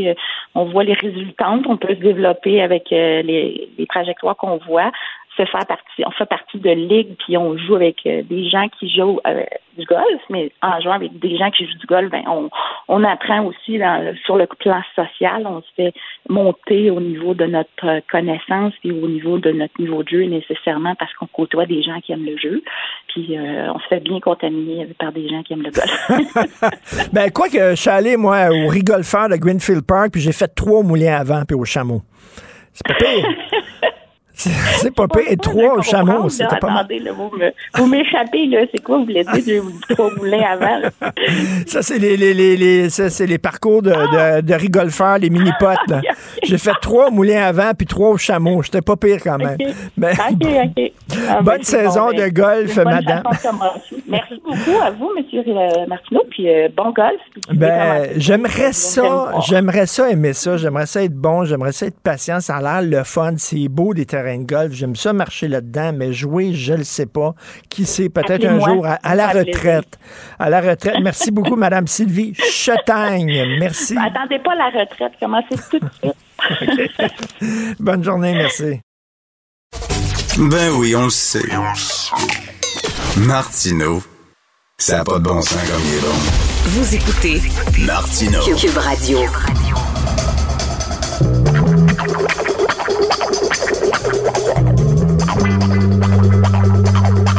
Le clan du bois, c'est certainement le groupe criminel le plus original et marquant du Québec. C'est l'histoire d'une famille de 11 enfants, 10 frères et une sœur, dont 9 d'entre eux ont formé une redoutable organisation criminelle. C'est une famille pauvre du quartier de Saint-Henri, dont le gang a rapidement été surnommé les rois de Saint-Henri. C'est cette histoire-là que je vais vous raconter. J'ai grandi à Verdun dans les années 70 et le clan des Dubois, c'était une légende. C'était légendaire. Vraiment, tout le monde en parlait. On les connaissait pas personnellement, mais et pour certains, tu sais, Verdun, c'est un milieu modeste, c'est un milieu pauvre et pour certains, c'était presque, je dirais pas des idoles, mais tu sais, c'est des gens qui ont fait ce qu'ils devaient faire pour s'en sortir et essayer d'améliorer leurs conditions de vie. Euh, c'était même presque des gens qui avaient comme venger finalement leur classe. Nous allons en parler avec Stéphane Berthomet.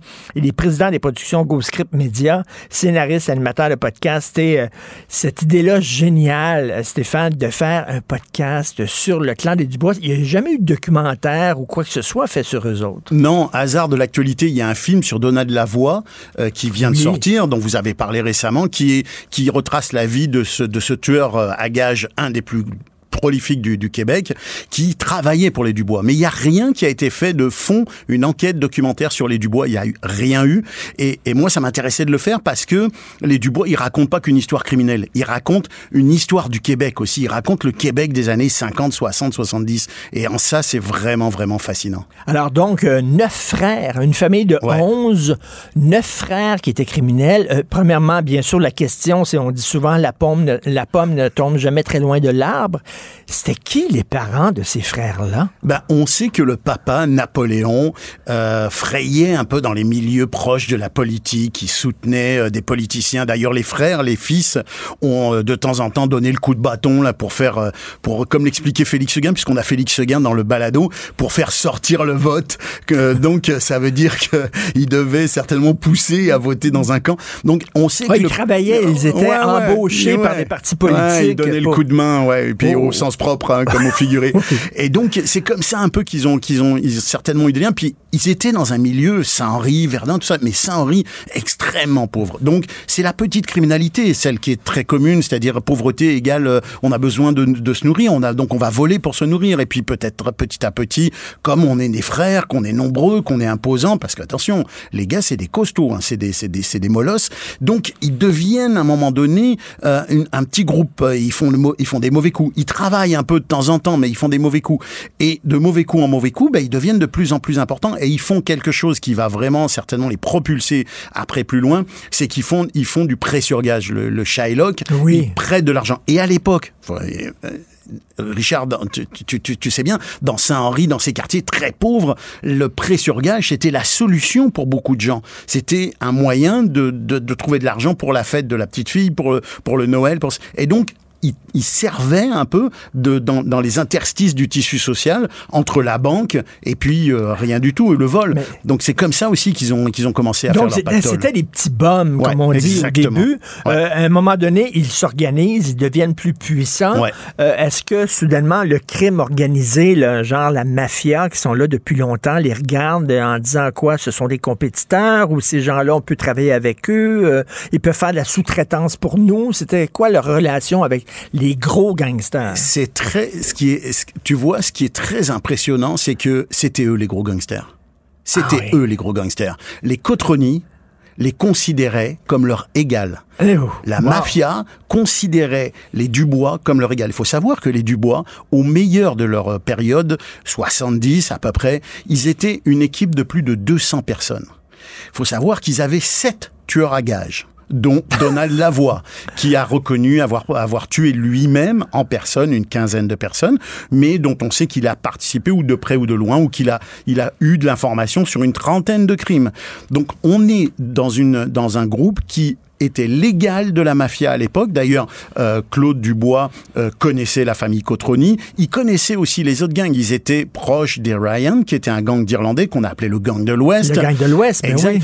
Et on est arrivé au- à vraiment dans les années 70 au fait que la famille Dubois, le clan Dubois, était tellement imposant, tellement fort qu'ils étaient considérés vraiment comme l'une des principales familles criminelles et clans et groupes criminels, organisations de Montréal. C'était une période de grand banditisme. Il y en Ah avait oui. beaucoup. Richard Blas, bien sûr, Ah c'est oui. sa, sa- sa grande période. Et ils étaient perçus comment par les gens qui étaient pauvres, par les gens de, de Saint-Henri, Pointe-Saint-Charles, Villémort, Verdun?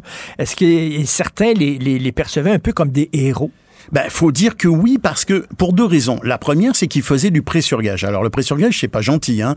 Euh, je te, prête de l'argent, mais si tu me le rends pas, tu vas avoir des problèmes et éventuellement, on va te casser une jambe. Donc, c'est pas, il y a taux, des taux d'intérêt, ce qu'on appelle euh, vraiment des prêts usuraires, à des taux d'intérêt qui défient toute, toute logique. Mais, de temps en temps, ils aidaient aussi, puis pas que, parce que les Dubois ne faisaient pas eux tout tout seuls. Ils employaient des gens. On a par exemple parlé à une habitante de, de Saint-Henri euh, euh, qui nous raconte qu'elle elle a, elle a travaillé dans une petite boutique, dans une petite épicerie, et les fils travaillaient pour les Dubois et ils faisaient du prêt sur gage pour les Dubois. C'est-à-dire qu'en fait, ils prêtaient l'argent des Dubois à des gens qui venaient, qui disaient moi j'ai besoin d'argent, ok, mais tu sais qu'il va falloir le rendre. Oui, oui, ok. Et donc il y avait quand même une fonction sociale, c'est-à-dire que les gens n'allaient pas à la banque pour emprunter de l'argent. Les gens très très pauvres, la banque ne leur prêtait pas d'argent. L'argent. Et qui prêtait de l'argent? C'était les Dubois. Donc, ils étaient utiles. Est-ce qu'à un moment donné, ils sont tombés dans la prostitution, dans le narcotrafic? Un autre élément qui est très, très, très intéressant, et vous allez l'entendre dans le balado, c'est qu'il n'y a pas rien que les Dubois aient pas fait ils ont fait du prêt sur gage, ils ont fait du racket, ils ont fait des, des vols de banque et des vols de camions. Avec... C'était l'époque des vols de banque. Avec les mecs Il n'y a plus de vols de, banque maintenant. Ben non, à l'époque, on rentrait dans une banque avec un pistolet, on était sûr de sortir avec de l'argent. Aujourd'hui, euh, on est sûr de rester prisonnier dans la banque et qu'il n'y a pas d'argent en plus. Alors c'est complètement l'inverse, mais il, il, faisait travailler le gang des McSween. Ils fournissaient de l'argent, des armes, des véhicules aux McSween qui allaient faire des attaques de banque, qui leur redonnaient une cote derrière. Il n'y a pas rien qui s'est pas fait. Ils ont fait de la prostitution. Et eux, vraiment, le racket de la protection, c'était leur, euh, leur gagne-pain quotidien. Ils faisaient du racket de la protection surtout. On, on, a appris que les commerçants payaient de la protection, les barmen, les, les, les doormen payaient de la protection, les prostituées payaient de la protection, les dealers payaient de la protection. C'est comme les Dubois, c'était comme à l'époque un, un, animal euh, sur, sur, vraiment surpuissant qui, qui allait chercher l'argent partout où il pouvait. C'est fascinant. C'est comme les Barker aux États-Unis, ouais. où c'était une famille. Il y avait ouais. Ma Barker, ouais. là, qui était la, la, mère qui euh, gérait cette famille-là. Euh, vous dites qu'il y avait un frère qui avait rien à voir avec le banditisme. Pour lui, ça devait être euh, dur d'être le frère de ces neuf taupins-là. Ben, j'imagine. Puis on, on, faut quand même replacer les choses dans le contexte. On parle de gens Alors, qui lui, sont lui, nés... sa famille avait honte de lui, finalement. Il en parlait Je pas. Il sais cachait pas. parce qu'il disait, ah, lui, il est straight, il a une job comme les autres. Il avait... Je le sais pas. On sait, on a, on a, on a, je, je considère, moi, qu'à partir du moment où on s'intéresse à un phénomène criminel, on va pas aller embêter les gens qui, justement, oui. sont restés dans le droit chemin. Donc, on l'a laissé complètement en dehors de ça. Mais oui, peut-être qu'il était vu comme le mouton noir de la famille. Il reste qu'aujourd'hui, euh, c'est lui qui est encore en bonne santé, alors qu'il y en a la plupart qui ont été mais, soit tués, soit emprisonnés, soit etc. Mais justement, etc. Le, bon, euh, c'était quoi la fin du clan du bois? Ça s'est terminé comment, cette histoire? Ah, je vais pas prendre, je vais pas vendre nos punch. Mais il euh, y a eu une, un, un, moment qui a été un moment très difficile pour eux. Ce qu'il qu faut savoir, c'est qu'ils se sont livrés une guerre sans merci avec les McSween, euh, ce qu'on a appelé la guerre de l'Ouest. Et là, on parle de dizaines et de dizaines de morts. Et qui est sorti vainqueur de ça? C'est les Dubois. Mais qu'est-ce qui leur est tombé sur le dos à ce moment-là, les années 75? Et là, on rejoint des grands événements de l'histoire du Québec. C'est la SECO, la commission d'enquête sur le crime organisé. Mais qu'on regardait à la télé. Eh, c'est ça, sur le câble. Oui. Et là, la SECO leur est tombée sur la tomate et ça leur a fait mal. Euh, mais en même temps, ils ont compris à ce moment-là qu'il fallait travailler différemment. Parce que les, les, le clan du bois, c'était des prédateurs. Hein. Ils avaient peur de rien, ils cassaient des jambes, ils, ils, faisaient assassiner des gens. Et à la SECO, ils ont compris que l'exposition comme ça, trop forte, ça posait un problème. Et donc, ils ont commencé à voir leurs activités sous un angle nouveau. Alors moi, on m'a beaucoup expliqué de choses qu'on qu peut dire et d'autres qu'on peut pas dire. Mais ils ont continué les activités pendant très longtemps. Est-ce qu'ils étaient très riches? Oh oui. Et est-ce oh qu'ils oui. oh oui, ouais. est qu'ils ont investi dans des entreprises. Euh, oui. légitimes, comme ben, on dit? Comme tout phénomène criminel, comme toute organisation criminelle, il y a plusieurs phases. Hein. Il y a la naissance, l'expansion, et à un moment donné, il y a la on devient un notable. Là, on essaye d'investir son argent dans de l'industrie propre. Et c'est ça qui s'est passé, effectivement. On sait qu'il y a beaucoup de biens financiers qui ont été réinvestis, et dans le cas des Dubois, le clan Dubois, en tout cas, on peut dire que cette fois-ci, le crime a certainement payé. Ah non, vraiment, il faut absolument écouter, écouter ça. Premièrement, euh, nous sommes tous plus ou moins fascinés par les années 70. Ça nous ramène dans le temps et c'est une époque vraiment absolument fascinante. Là. Richard, la musique, la musique qu'on a entendue, oui. elle a été composée spécialement par un groupe québécois pour ce balado-là. Et comme, comme on peut l'entendre, on est à fond dans les années 70. Ben oui, tout à fait. Et en même temps, euh, il faut raconter cette histoire-là sans jamais non plus euh, les, les, les, rendre, euh, les rendre sympathiques. Non, ils sont pas glorifiés du tout là-dedans. On, on, voit les mauvais coups, on voit, on comprend tout, tout ce que ça a créé. Parce qu'attention, ils ont fait du trafic de drogue. Ça veut dire des, ça veut dire des, des, toxicomanes, ça veut dire de la mort derrière. Ils ont assassiné des gens. Donc on n'est pas du tout bienveillant dans ce balado-là. On est très objectif. C'est un balado documentaire. Donc les faits, rien que les faits. De combien d'épisodes Six épisodes, six épisodes d'environ 30 minutes. Et on découvre vraiment cet univers. À travers eux aussi, on découvre le Québec des années 70. Et ça, c'est vrai qu'on a tous une petite euh, fascination. C'est une sacrée bonne idée. Donc, le clan du bois, c'est un balado, six épisodes. Euh, je suis sûr que ça va être extrêmement euh, populaire. Merci, Merci, beaucoup. Merci Stéphane Berthomet. Et, et, et d'ailleurs, en passant, c'est certain, c'est une question qui est très plate, mais Pourquoi euh, quelqu'un qui est d'origine française s'intéresse autant euh, au côté euh, la, la, criminal, Ah, la criminalité comprends. du Ouais. Québec des années 70? Qu'est-ce qui vous fascine là-dedans? Ben moi, je pense que ça prend souvent un œil extérieur pour regarder les choses intéressantes qu'on a chez nous. Tu sais, ça prend souvent un regard de l'extérieur qui dit mais vous avez pas vu ça? Mais ça c'est vachement intéressant. Et bon, c'est ça, ça, ce sera ma réponse aujourd'hui. Donc alors, il y a un Québécois qui va faire un balado sur la criminalité à Marseille. Ben oui, mais je vais l'aider. Qui m'appelle Qui m'appelle Merci, c'est une excellente idée. Stéphane Berthomé, merci beaucoup. Merci Richard. Si c'est vrai qu'on aime autant qu'on déteste, Martineau, C'est sûrement l'animateur le plus aimé au Québec. Vous écoutez Martineau. Cube Radio. Je te rappellerai que 1,3 milliard, 44 milliards de dollars. C'est beaucoup, beaucoup d'argent. À partir de cet événement-là, il y a eu un point de bascule. Un directeur de la section argent, pas comme les autres. Yves Daou.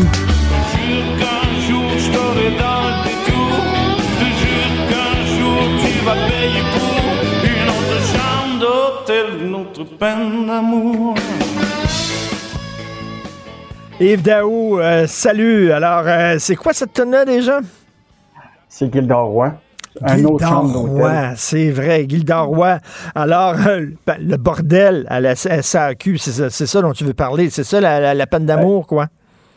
Ah oui, ben, en fait, Richard, là, les ratés à la SAC, là, ça devient le syndrome de, des passeports pour le gouvernement Legault. Là. Écoute, les ramifications du bordel dans ce secteur-là, là, ils sont énormes. Et là, euh, Francis Alain a trouvé une bonne histoire. Écoute, un propriétaire d'hôtel a de la misère à faire rentrer ses jeunes au travail parce que ces jeunes-là, c'est tous des jeunes qui attendent d'avoir un rendez-vous pour leur permis de conduire ou leur, euh, leur, euh, leur euh, certificat de- d'études de, conduite. Donc, euh, c'est une propriétaire de deux hôtels, écoute, puis elle a 15 employés présentement là, qui attendent, donc ils peuvent pas utiliser leur, leur voiture. Et donc, imagine-toi que c'est les parents qui doivent amener leurs leur, leurs jeunes à travailler euh, à l'hôtel. Écoute, c'est vraiment in- incroyable. Ben, Mais, écoute, j'ai de la misère à penser qu'en en 2023, Ça se peut aujourd'hui, à l'ère de la technologie, là, on soit pogné avec un citron comme ça.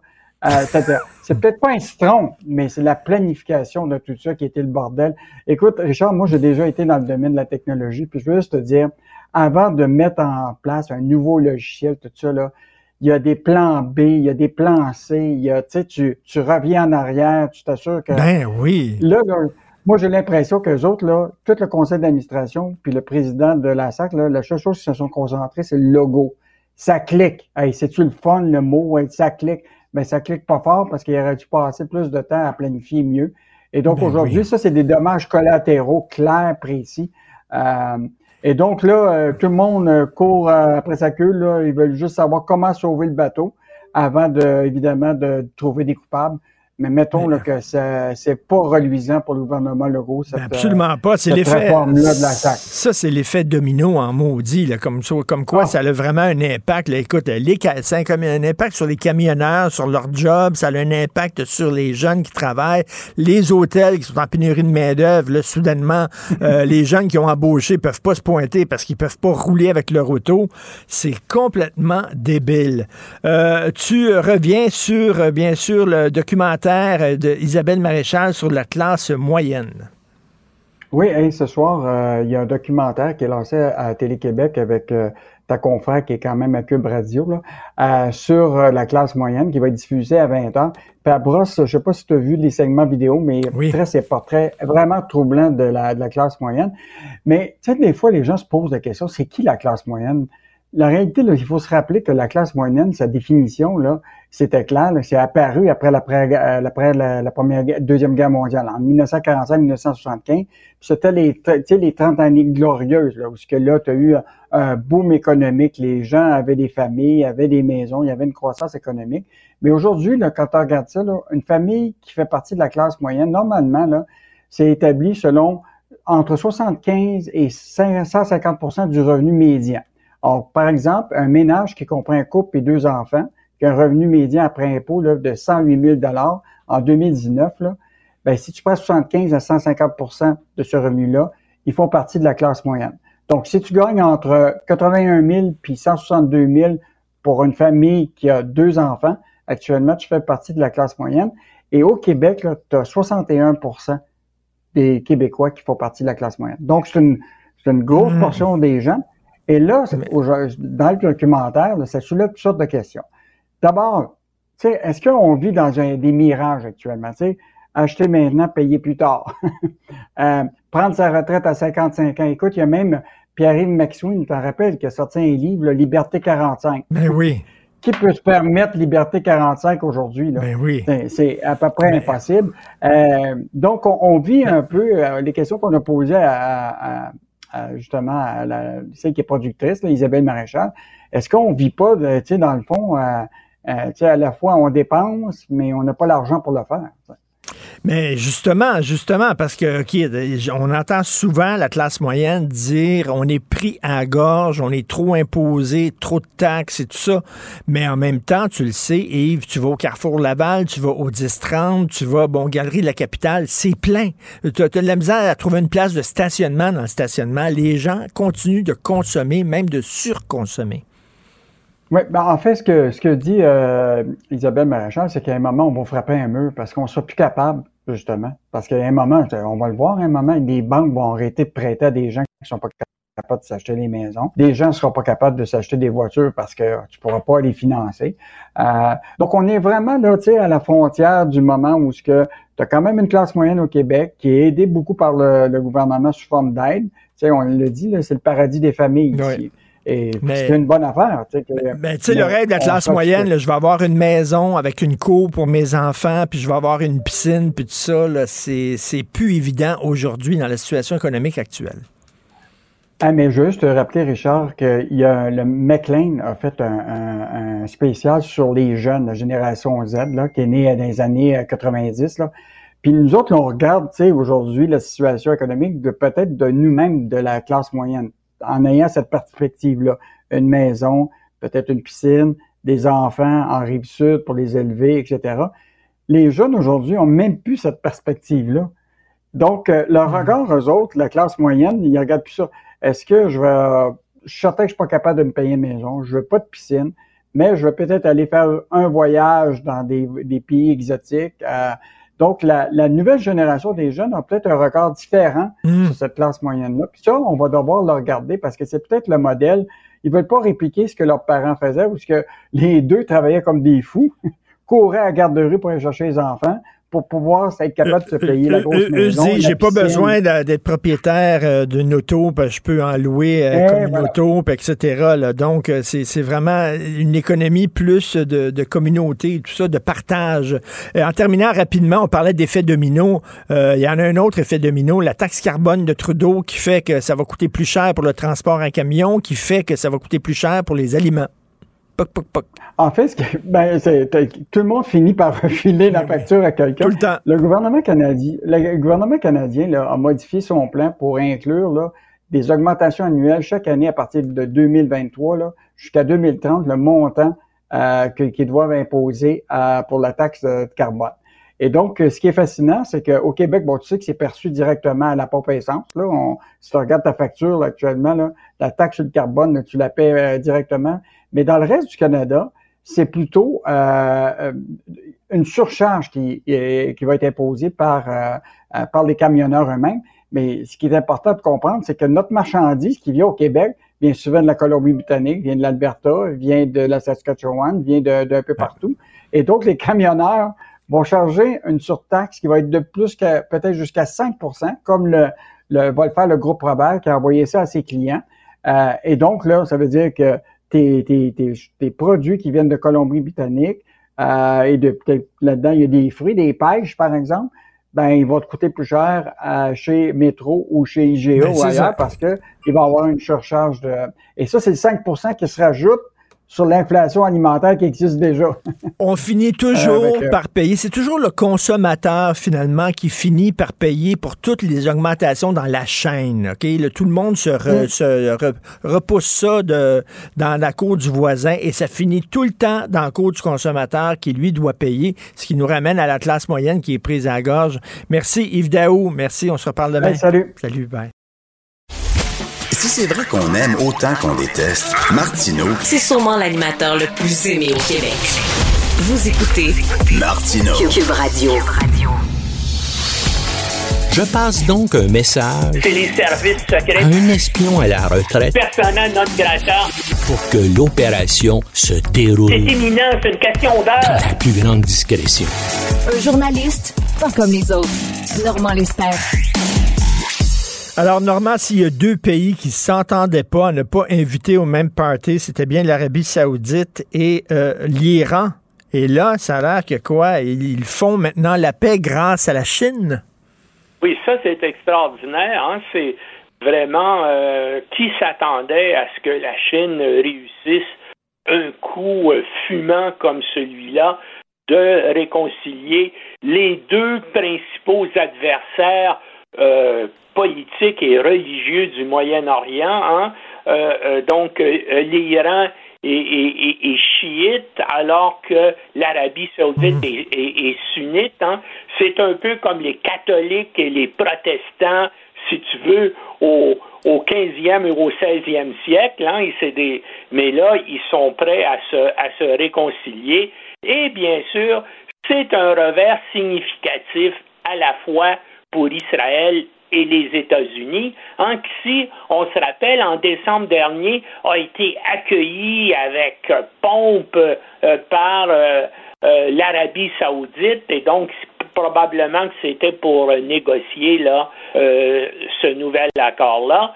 Et puis, donc, ça donne aussi des capacités de négociation à l'Arabie saoudite vis-à-vis des, des États-Unis. Hein. Selon le New York Times, ils disent, ben là, euh, si vous voulez qu'on on, on reste, on s'entende ou on reste neutre avec Israël, il faut que vous collaboriez à notre programme nucléaire civil et que vous nous donniez aussi euh, plus d'armes, hein, parce que à cause des pressions d'Israël dans le passé, les Américains, tout en étant le principal fournisseur d'armes à l'Arabie saoudite, eh bien, il y avait quand même là euh, des limites qu'ils ne franchissaient pas. Mais là, bien sûr, le programme nucléaire et les armes, euh, ben les, euh, les Saoudiens pourraient les acquérir de la Chine. Alors donc, et, et bien sûr, c'est un revers énorme pour le premier ministre israélien Netanyahou, euh, qui espérait donc officiellement annoncer la reprise ou la reconnaissance d'Israël par l'Arabie saoudite. On sait que euh, les Saoudiens et les Israéliens ont déjà des relations de sécurité secrètes, mais là, ce serait à grand jour, donc il euh, pourrait ou Israël espérait que l'Arabie saoudite rejoigne ce qu'on appelle les accords d'Abraham, c'est-à-dire euh, les accords qui ont été signés sous l'administration euh, Trump avec les Émirats arabes unis, avec le Maroc et Bahreïn, donc trois pays arabes qui ont reconnu euh, Israël. On appelle ça accord d'Abraham parce que, bien sûr, Abraham est le père religieux à la fois des musulmans, euh, à la fois des juifs et aussi euh, euh, des Euh, chrétiens. Normand, Normand euh, Marx disait euh, travailleurs de tous les pays, unissez-vous. Là, on dirait que c'est dictateurs de tous les pays, unissez-vous. La, la Chine qui se rapproche de la Russie, l'Arabie Saoudite qui se rapproche de l'Iran. C'est assez épeurant, ça. Absolument, c'est euh, c'est extrêmement épeurant. Puis il y a même des pays euh, qui sont plutôt dictatoriaux, qui sont en, en Europe de l'Ouest et membres de l'OTAN. Je parle de la Hongrie. euh, et puis bien sûr, c'est possible que Trump soit réélu en 2024. Donc ce serait un autre pays avec un, un- un chef d'État euh, qui a des tendances autoritaires et euh, dictatoriales. hein, et c'est c'est pas exclu. Moi, je pense qu'il y a peu de chances d'être élu, mais on ne sait jamais. En 2016, je ne pensais jamais que Né aussi désaxé que lui soit élu. Eh bien, il l'a été. Eh, Écoute, euh, c'est vraiment la, la- c'est la scène inter- internationale lorsqu'on regarde ça là, et on voit ces pays autoritaires-là qui soudainement euh, se rassemblent, unissent leurs forces. euh, on se demande qu'est-ce qui va arriver aux démocraties. Là. On dirait que la Ben, balance regarde, est en train de pencher de l'autre euh, côté. Regarde qui se passe en Israël. Voilà, c'est un pays euh, démocratique. Et là, le gouvernement d'ultra-droite de Netanyahou, donc c'est Netanyahou avec euh, des partis extrémistes religieux euh, juifs, là, qui veulent que ce soit le Parlement qui ait le dernier mot sur les lois, donc les, que même les décisions de la Cour suprême d'Israël puissent être renversées par le Parlement euh, euh, israélien contrôlé par euh, l'extrême droite. C'est sûr que Netanyahou pousse là-dessus parce qu'il fait lui-même face actuellement à euh, des inculpations qui pourraient le mener en prison. Et bien sûr, si euh, ces lois-là sont adoptées par Israël, eh bien, son parti qui est au pouvoir pourrait voter une loi euh, pour euh, protéger euh, Netanyahou. Maintenant, où ça s'en va, on ne sait pas, mais comme tu sais, actuellement, il y a des manifestations là, sans précédent, presque quotidiennes, dans les rues euh, d'Israël, et il y a plusieurs personnes, et je suppose que même les Américains, même la Maison-Blanche, espèrent que finalement Netanyahou euh, perde le pouvoir parce que ce serait extrêmement difficile pour les États-Unis, hein, qui ont toujours défendu euh, Israël en disant voilà, c'est la seule démocratie au Moyen-Orient, etc., etc. Et là, si effectivement ce sont les extrémistes religieux juifs qui imposent ou qui euh, se superposent euh, à la cour ou, ou qui agissent aux, aux dépens de la cause suprême du pays, ben Israël ne sera plus une démocratie. Écoute, il y a même un mouvement là de de répulsion vis-à-vis euh, le gouvernement israélien dans la communauté juive des États-Unis. Euh, c'est dire là, comment il y a de l'opposition. Maintenant, est-ce comment est-ce que les Américains pourraient s'y prendre pour euh, renverser le gouvernement Netanyahou? Eh bien, ça serait pour à la fois euh, donc le la Maison Blanche et peut-être la communauté juive américaine d'appuyer euh, les partis d'opposition ou s'arranger pour qu'il y ait euh, des partis membres de la coalition de Netanyahou qui finalement euh, euh, lui euh, décide de passer à l'opposition. Hein. Ça s'est fait là plusieurs fois depuis quelques années. Donc, Netanyahou pourrait puis on l'espère, perdre le pouvoir, hein, qu'il, que lui-même n'a repris là, qu'il y a euh, euh, quelques mois. En tout cas, c'est une chose à suivre à cause de toutes ces incidences-là. Euh, donc, à la fois un rôle grandissant de la Chine au Moyen-Orient, un revers donc aussi pour euh, les États-Unis, mais comme tu dis, euh, ça va mal un peu partout euh, dans le monde. Et puis il y a bien sûr la tension qui monte là actuellement entre euh, euh, Washington et Moscou, hein, avec euh, le, le drone de reconnaissance, le drone espion américain euh, qui s'est écrasé euh, en mer Noire, semble-t-il, à cause de manœuvres euh, d'avions euh, de combat Ben oui. Euh, russes là, qui s'en sont approchés et qui l'ont peut-être euh, euh, forcé à euh, notamment sur lequel on aurait lâché euh, euh, de, de l'essence et ce qui ce qui a ramené euh, euh, l'appareil à s'écraser. Donc, c'était pour la première fois là, dans la guerre d'Ukraine une confrontation directe entre euh, des avions américains et, et russes. Et Tout bien sûr, les Russes disent, ben nous, on n'a rien fait là-dedans, mais les Américains ne devraient pas mener des missions d'espionnage à proximité de notre territoire. Bien sûr, le drone américain était proche de la Crimée. La Crimée, les Russes l'ont annexée illégalement en 2014, donc c'est un territoire euh, ukrainien. Mais donc, euh, il y, a, euh, il y a continuellement là, des avions américains, euh, des avions de l'OTAN, des avions espions américains qui patrouillent la mer Noire et l'océan Baltique. Donc, des confrontations aériennes entre des appareils russes de l'OTAN et des États-Unis, eh bien, ça peut arriver là euh, presque quotidiennement. Et on voit justement, parlant de drone, à côté de ta chronique aujourd'hui, Taïwan qui a développé, euh, qui a dévoilé un drone explosif. Alors, un petit drone, on dit qu'il est utilisable seulement une seule fois. Il s'autodétruit Ben, à la ben, première frappe. Les- ben, les Russes en emploient presque quotidiennement euh, en Ukraine. Hein. C'est ce qu'on appelle des drones kamikazes. Hein. C'est comme euh, les premiers drones kamikazes étant les V1 allemands de la, de la Deuxième Guerre mondiale. Essentiellement, c'est des bombes volantes avec un système de et puis on les pointe vers un objectif et bien ils se rendent là puis ils explosent. Hein. C'est, c'est la principale force de frappe aérienne euh, des Russes là, contre des objectifs civils, contre des infrastructures euh, en Ukraine. Et là, ben, euh, il y a euh, Taïwan, qui est un pays avancé, ben, lui-même développe les, les siens. Pour ben, vive, vive le progrès technologique. On dit que c'est tellement petit, ça peut être transporté dans un sac à dos. Et là, tu le sors du sac à dos, tu le démontes. c'est pas la bonne photo parce que si tu regardes Ben l'appareil là qui est dans le journal de Montréal, ça me paraît être un appareil beaucoup plus, plus Ben oui. Alors, euh, écoute, tu peux transporter ça dans un sac à dos, puis euh, c'est des bombes volantes. euh, on s'en va du bon bord. Merci beaucoup, Normand Lester. Bien sûr, on peut lire ta chronique aujourd'hui qui porte sur Israël qui n'est pas en danger de paix. Merci, bonne journée. Salut.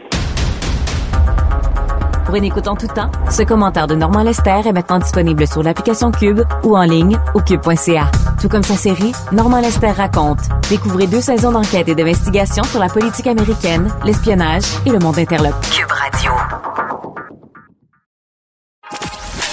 Martino. Le parrain de l'actualité.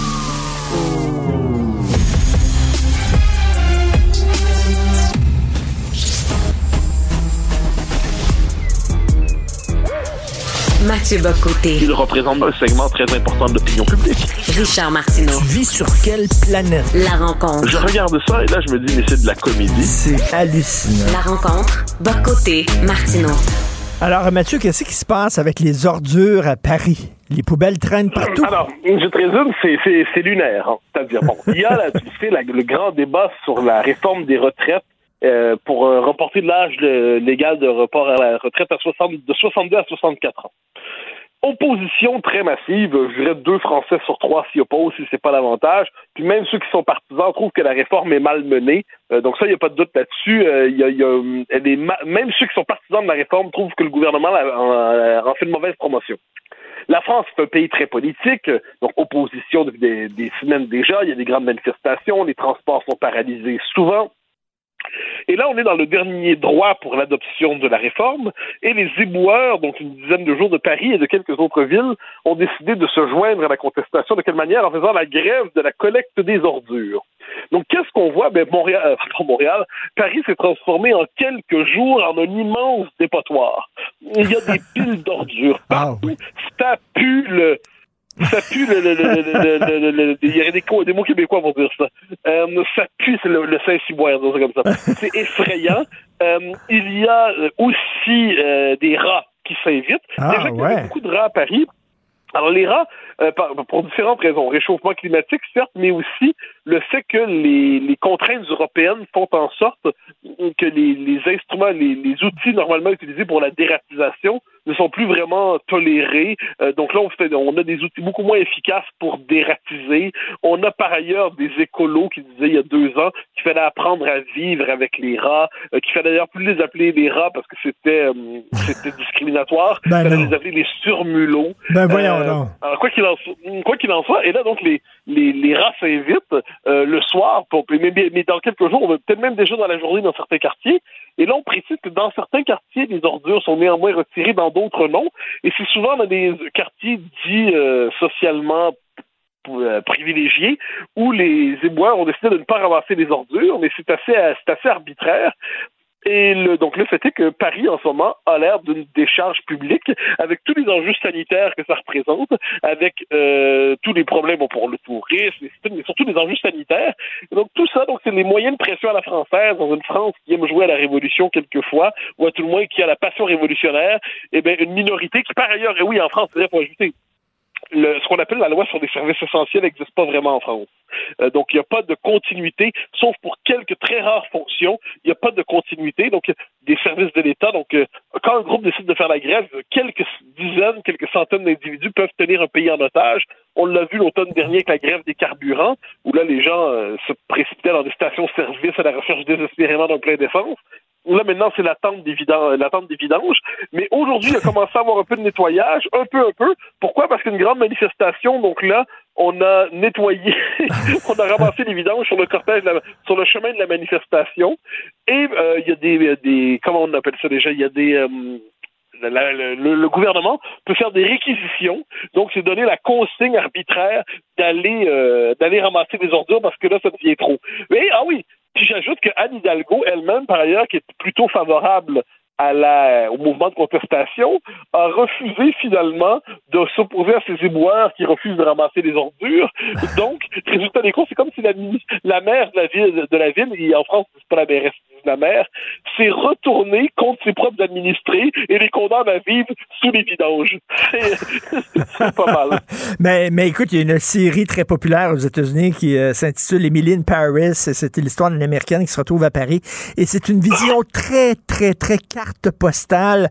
Alors, toi, tu vois l'autre côté de la carte postale, le Paris tous les jours. C'est pas toujours beau. J'ai j'ai vu euh, la, vie conjugale ayant ses droits, j'ai vu plusieurs épisodes de Million Paris et euh, je t'avouerais que je préfère quand même la vision Million Paris à Paris sous les ordures. C'est-à-dire là, on est vraiment, c'est l'envers de la carte postale, c'est l'esprit révolutionnaire qui euh, qui se permet de tout saccager. Tu sais, il y a depuis, ça date pas d'hier, hein, sur le fait que Paris soit une ville qui soit en train de s'enlaidir, euh, de, de de manière grave. Euh, il y a depuis quelques mois déjà, je pense deux ans, il y avait un, un mot dièse qui circulait sur Twitter qui était saccage Paris. Là, ça montrait comment cette ville si belle, mais si belle historiquement, était saccagée peu à peu. Et Anne Hidalgo avait dit que c'était un complot de l'extrême droite. Évidemment, quand la réalité fonctionne pas, c'est un complot de l'extrême droite. Donc là, on peut dire que le saccage de Paris est devenu un projet de société. C'est plus seulement euh, l'effet d'une gestion éco-socialiste irresponsable dans la, de la ville qui la transforme en laboratoire urbain des catastrophes à venir. C'est tout simplement le fait qu'on consent à ce que la ville devienne une, immense décharge publique. Quand je sors de chez moi, j'ai des montagnes d'ordures partout. C'est sur la rue, il y a des montagnes d'ordures. au Québec, il y a des bandes de Ici, il y a des bandes vidanges. euh, écoute, euh, Mathieu, il y a un sondage qui fait beaucoup jaser, un sondage Angus Reid qui démontrerait que les Québécois seraient euh, les plus grands islamophobes au pays. Qu'est-ce que tu en penses? Ben, j'ai vu ce sondage et je trouve que c'est mais de la boîte, mais de la boîte. Alors, on s'explique. On nous demande est-ce que on a une perception positive ou négative de l'islam? OK, mais en quoi ça fait un islamophobe? Est-ce qu'il est permis, oui ou non, d'avoir une appréciation négative ou positive d'une religion? Est-ce qu'il y a une obligation une obligation d'appréciation positive d'une religion? Si on avait demandé aux Québécois ce qu'ils pensaient du catholicisme, eh bien, il y en a beaucoup qui seraient très, qui portent le traumatisme historique du cléricalisme québécois, qui seraient contre. Est-ce qu'on dirait qu'ils sont euh, cathophobes? Donc, il y a, premièrement, donc le fait qu'il n'y a pas d'obligation en tant que telle d'avoir une vision positive d'une religion. Euh, je ne sais pas d'où vient cette idée et que ça relèverait de l'islamophobie. Deuxièmement, quand on regarde le sondage, c'est en fait, on s'appuie sur ça pour faire le procès de la loi 21 et la loi 21 serait l'expression institutionnelle et juridique et politique de l'islamophobie québécoise. Ben non, je vois c'est une expression de la laïcité et vouloir que la religion en général et l'islam en particulier demeure dans le domaine privé et euh, ne s'impose pas dans l'espace public et n'impose pas à la société d'accueil sa propre conception du religieux, mais c'est pas de l'islamophobie. Donc là, on voit à quel point le concept d'islamophobie a une fonction. Une fonction, c'est d'inhiber toute critique A de l'islam comme religion, B de l'islamisme comme idéologie, C de la difficile intégration de appelons ça des populations musulmanes, autrement des communautés musulmanes, quelquefois, dans le monde occidental. Pas tout le temps, pas tout le temps. Il y a plein de fois où ça se passe très bien, mais il y a une difficulté d'intégration quelquefois, et on la nomme islamophobie, comme si on voulait faire porter la responsabilité exclusivement sur la société. Et, et, Mathieu, dans le sondage, ça démontre aussi que les, les Québécois portent un regard aussi euh, critique euh, aussi envers la religion juive et pas seulement musulmane. Et ça, ça c'est parce que ce qu'on veut, nous autres au Québec, je pense que lorsqu'on le sondage comme il faut, là, ce qu'on voit, c'est que on n'aime pas les religions qui sont trop ostentatoires, qui prennent trop de place dans, le, dans la, la, vie publique et qui demandent des accommodements et etc. Et ça, ça donne que ces deux religions-là, bien euh, juives et euh, euh musulmanes, euh, tu sais, c'est les plus visibles, c'est avec le voile, c'est avec bon les signes des, des juifs euh, assidiques et tout ça. Et c'est plus ça, on en, on en a contre le, côté ostentatoire, mais pas contre les religions elles-mêmes. Euh, quand, non, par exemple, une musulmane, une, une musulmane qui porte pas le voile, il n'y a aucun problème. C'est, c'est, ça pose pas de problème au mais, Québec. Mais, mais rappelle-toi quand Monseigneur Ouellet est arrivé à Québec, justement, pour, euh, pour on le présentait un peu comme l'homme de Rome qui venait redresser l'Église québécoise. Bon. Eh bien, il a été accueilli très, très, très négativement par les Québécois, par les médias québécois. Est-ce que c'était de la catophobie? À un moment donné, il faut juste arrêter avec ça. C'est-à-dire la critique des religions, là, entre, il y a pas, donc la critique A des religions et B, comme tu le dis très justement, de la dimension ostentatoire Ben oui. de la vie religieuse. Bon, ça correspond par ailleurs à l'expérience historique du Québec, qui est une société qui a souffert de la pesanteur religieuse plus que d'autres. Euh, le catholicisme, Dieu sait, tu, le sais, je ne suis pas de, ses plus grands contempteurs, mais il y a eu des, des, des, pages sombres dans l'histoire du catholicisme chez nous, il n'y a pas de doute là-dessus. Donc, ça nous a amené à développer un rapport à la religion qui nous pousse aujourd'hui à vouloir la contenir dans la vie privée, à tout le moins, de, de faire en sorte qu'elle ne modèle pas la vie publique. Et là, ben, ce qu'on voit, c'est que les radicaux de chaque religion, quelle qu'elle soit, ont tendance à interpréter ce rapport aux faits religieux comme une déclaration d'hostilité à leur endroit. Et là, on a envie de dire un instant, euh, une société est en droit de le fait religieux, il ne s'agit pas de le bannir, on n'est pas dans l'Albanie d'Anver Hoxha, on n'est pas des socialistes, on n'est pas des soviétiques, mais il faut une société qui ne veut pas se faire déborder par le fait religieux doit être capable de l'encadrer et mmh. d'éviter qu'il ne déborde exagérément dans la vie publique. Et ça, je ne vois pas d'où est le, cette espèce d'accusation dégueulasse d'islamophobie contre le Québec. Elle est non seulement fausse, mais plus encore, elle relève tout euh, toutes les, limites du concept d'islamophobie. Le concept d'islamophobie, qui est un concept qui veut nous empêcher de penser.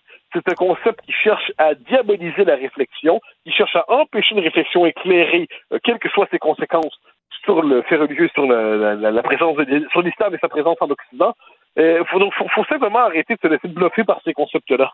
Et euh, les questions étaient très, très, très biaisées du sondage. Euh, en terminant, Mathieu, euh, le gouvernement du Québec a lancé une pub sur le déclin du français.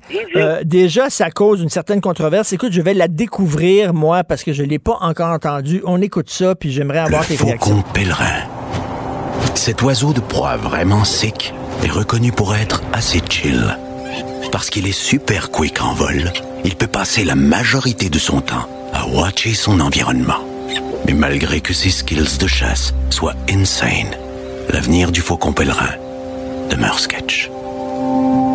Est-ce que tu trouves ça sketch? Ben, premièrement, il y a plein de mots que j'ai appris. Là, je, je, je, suis heureux. Moi, moi j'ai bloqué à cool il y a à peu près 20 ans. Donc, euh, déjà, cool est un terme que j'utilise pas, ni hot. Donc là, que c'est rendu à sketch et tout ça, je sais juste pas ce que ça veut dire, sans blague. Là. Je ne sentais pas pour faire le malin. Là. Mais ce que je veux, c'est que si le gouvernement du Québec est conscient à ce point-là de l'anglicisation, eh ben, il doit pas mener une campagne qui relève de ce qu'on appelait, ce qu'on appelait autrefois les, les, campagnes du bon parler français, hein, la société du bon parler français. Non, mais qu'ils prennent des mesures institutionnelles pour s'assurer mais... que le français redevienne la norme au Québec, et il ne le fait pas. Il compense son inaction en matière d'immigration, son action sur le cégep, son action sur le financement universitaire, son inaction, en fait, sur le financement universitaire et sur les financements des gestions publiques il, et, et il le compense par une campagne de publicité pour dire aux jeunes de bien parler. Ah ben, c'est vrai, les jeunes parlaient mieux, mon oncle Mathieu vous demande de parler mieux. Mais une fois que c'est dit, mon oncle Mathieu demande au gouvernement de ne pas se contenter d'une campagne de publicité et de prendre les moyens nécessaires pour que le français reprenne ses droits. Ben, pour l'instant, on n'y est pas. Ça, c'est la CAQ. Quand tout est dans le symbole, mais tu sais, euh, des belles paroles, mais les actions ne suivent pas. Écoute, euh, Pierre Yvelard, que tu connais, Pierre Yvelard, euh, l'animateur, c'est lui le porte-parole de la Franco-Fête 2023. Il était à l'émission de Sophie, euh, ma conjointe Sophie Durocher, et euh, ben, elle lui disait, qu'est-ce que tu penses du franglais? Il y a plein de chanteurs qui parlent un mot en français, un mot en anglais, et lui, ça le dérange pas. Il dit, ça me dérange pas plus que ça. Le gars, il est porte-parole de la Franco-Fête. Et il n'y a pas de problème avec le franglais. La, peur qu'on les artistes, je sais pas, je connais pas le détail de sa pensée, mais la peur qu'on les artistes de mal paraître, la peur qu'on les artistes d'avoir l'air déba- euh, de pas être branchés, euh, d'avoir l'air un peu réac, un peu ringard, tout ça, ça les amène quelquefois à embrasser bien les sottises. S'ils considèrent qu'à la franco-fête, ça se passe très bien en franglais, et Pierre Yvelard, qui est un homme dont je ne doute pas de la qualité, a un pas de plus à faire vers le courage pour défendre la, la, le- le- la raison de la fête dont il est porte-parole. En tout cas, c'était assez sketch. Merci. Merci beaucoup, Mathieu. On se reparle demain. Bye. Richard Martineau. Narrateur de l'actualité. Alors, euh, c'est une décision euh, inédite au pays. Il y a une personne trans qui a été accusée d'incendie criminel qui a finalement été acquittée à la suite de propos insultants euh, d'une enquêteuse lors de son interrogatoire. On va en parler avec Maître Julius Gray, que vous connaissez bien, avocat spécialisé en droit de la personne. Bonjour, Maître Gray. Bonjour. Écoutez, lorsque j'ai lu, j'avais lu le titre, euh, c'est-à-dire euh, une, une personne trans euh, acquittée euh, parce que la policière, l'enquête- l'enquêteuse l'avait mégenrée. Alors moi, je me suis dit, ben ça n'a pas de sens, juste parce qu'elle a dit euh, monsieur plutôt que madame, juste parce que la policière s'est trompée, la personne a été acquittée, ça n'a pas de sens. Mais, mais c'est pas ça, là. C'est plus grave que ça. Euh, la, la- la personne, l'enquêteuse, a eu vraiment des propos euh, euh, extrêmement euh, inacceptables pour, pour une personne de son poste. Là. Exactement. Euh, le problème, c'est euh, le professionnalisme de la police. Euh, une des choses qui est essentielle, c'est que la police ne se mêle pas, ne, ne, ne fait pas de commentaires gratuits, par exemple. Comme ça, vous êtes médecin. Comme ça, vous vous, vous, vous, êtes divorcé trois fois. Cette, sont des choses qui euh, requièrent une neutralité de la part de la police. La police, c'est quand même l'emploi de force dans la société, c'est très très grave, et donc il est essentiel euh, que la police s'abstienne. Maintenant, il n'y a pas d'autre solution qu'un acquittement de temps en temps pour apprendre une leçon à la police. Et il y a eu un autre cas où une policière a interrogé quelqu'un de façon invasive euh, sexuellement. Euh, on n'a pas vraiment de choix autre que l'acquittement dans de telles causes pour maintenir justement le professionnalisme et la neutralité de la police. Et Maître Gray, pour ceux qui n'ont pas suivi l'affaire, donc euh, l'enquêteuse a posé des questions comme euh, avec votre transformation, est-ce que vous êtes plus aux hommes ou aux femmes?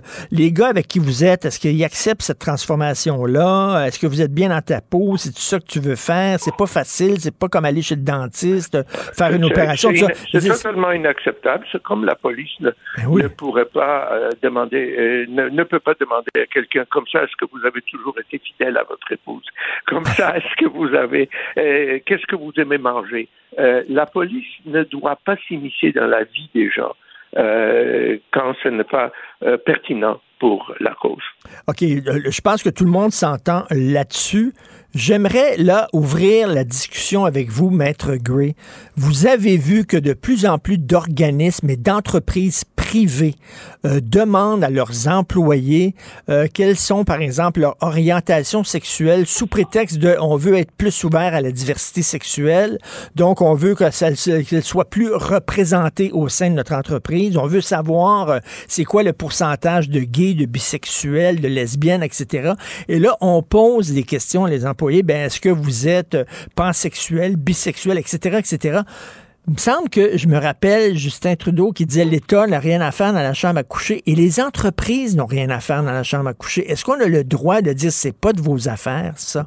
Je pense qu'on a le droit de dire euh, c'est pas de vos affaires. Un individu peut dire je refuse.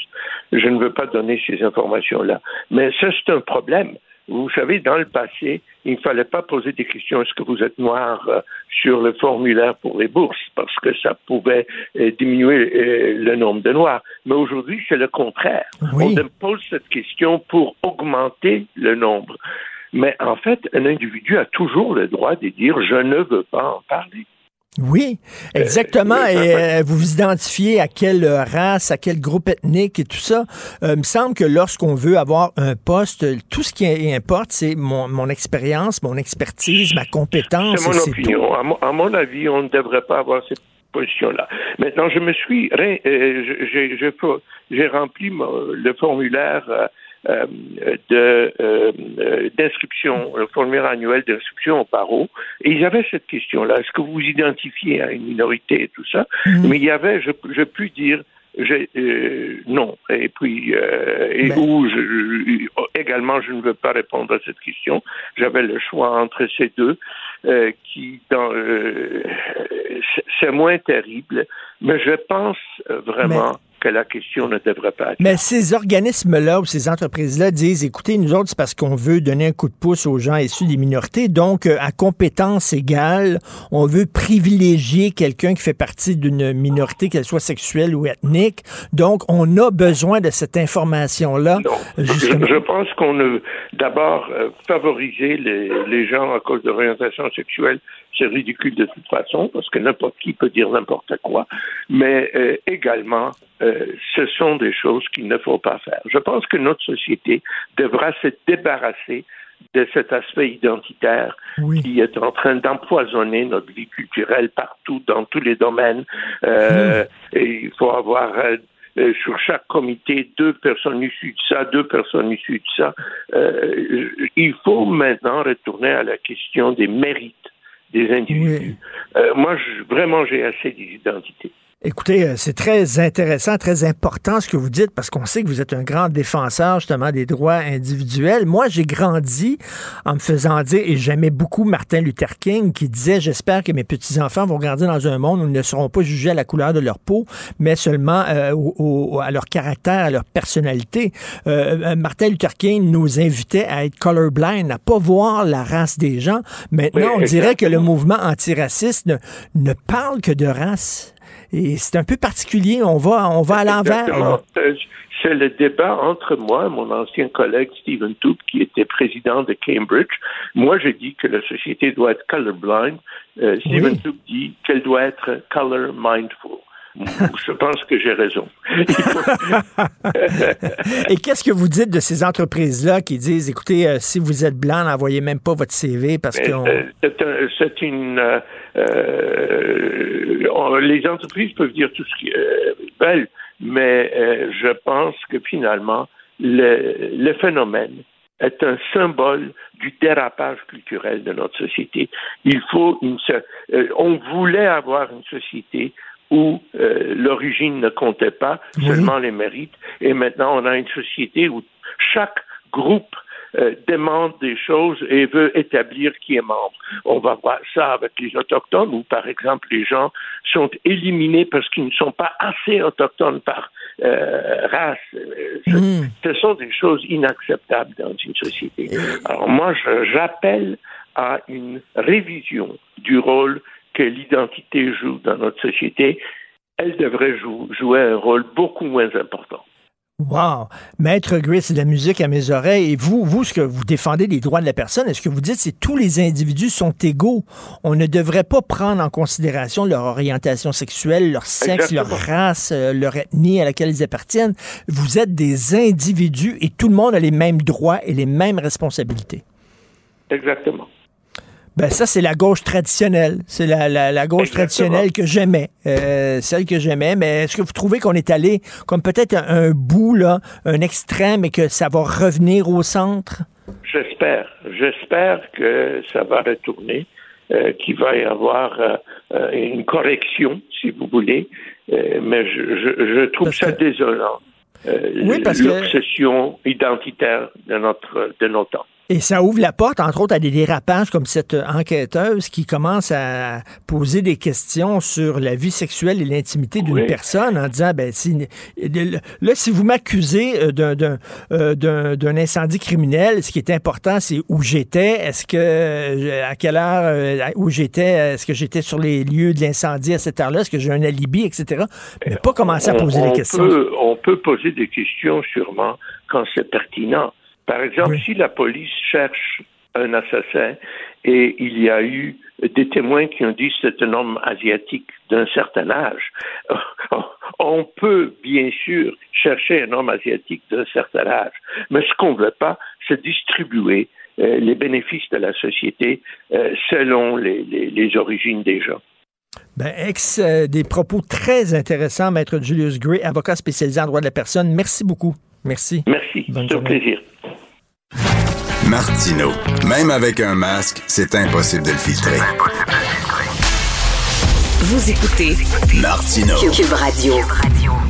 Alors, nous sommes avec Elsie Lefebvre, que vous connaissez bien, analyste politique et chroniqueuse du Journal de Montréal. Elsie, bonjour. Bonjour. Écoute, je, rigolais ce matin lors de mon segment à LCN avec Jean-François Guérin parce que je disais il y a quelques, il y a quelques jours, il y a quelques mois, euh, on avait été invité aux funérailles du PQ et finalement, euh, euh, dans, dans, dans le cercueil, c'était pas le PQ qui était là, c'est le Parti libéral du Québec parce que le PQ s'est réveillé. on s'est trompé de mort finalement. Euh, ouais, ben c'est effectivement le Parti québécois. Ben, tu sais, le Parti québécois est pas fort non plus, mais quand même, il y a un regain. Puis surtout, euh, on l'a vu avec le, le, congrès qui a tenu en fin de semaine. Euh, il y a des militants, il y a une cause vivante, il y a, il y a quelque chose autour duquel se rassembler pour construire. Donc, ensuite de ça, les courants politiques sont ce qu'ils sont. Est-ce qu'ils vont réussir à convaincre la population? Ça, c'est un autre débat. Mais par rapport aux libéraux, c'est ça l'enjeu c'est que à l'heure actuelle, clairement, ils n'ont pas trouvé c'était quoi euh, l'essence de leur parti. Donc, ils sont à la recherche. Bon, ils ont engagé André Pratt, qui supposément va revenir aux, valeurs libérales. Mais moi, je pense que le mal est plus, euh, est plus profond. Et oui, il va falloir euh, définir les valeurs, un projet, des, des, des, des politiques publiques. Mais avant toute chose, l'élection d'octobre dernier, où le Parti libéral a été effacé de la carte du Québec, et l'élection d'ancien Henri Saint-Anne, où ça a été euh, la débandade totale, c'est que euh, souvent on dit notre euh, devise c'est je me souviens puis on se souvient pas. Mais moi, je pense que les Québécois se souviennent du règne libéral, puis euh, qu'ils veulent plus rien savoir.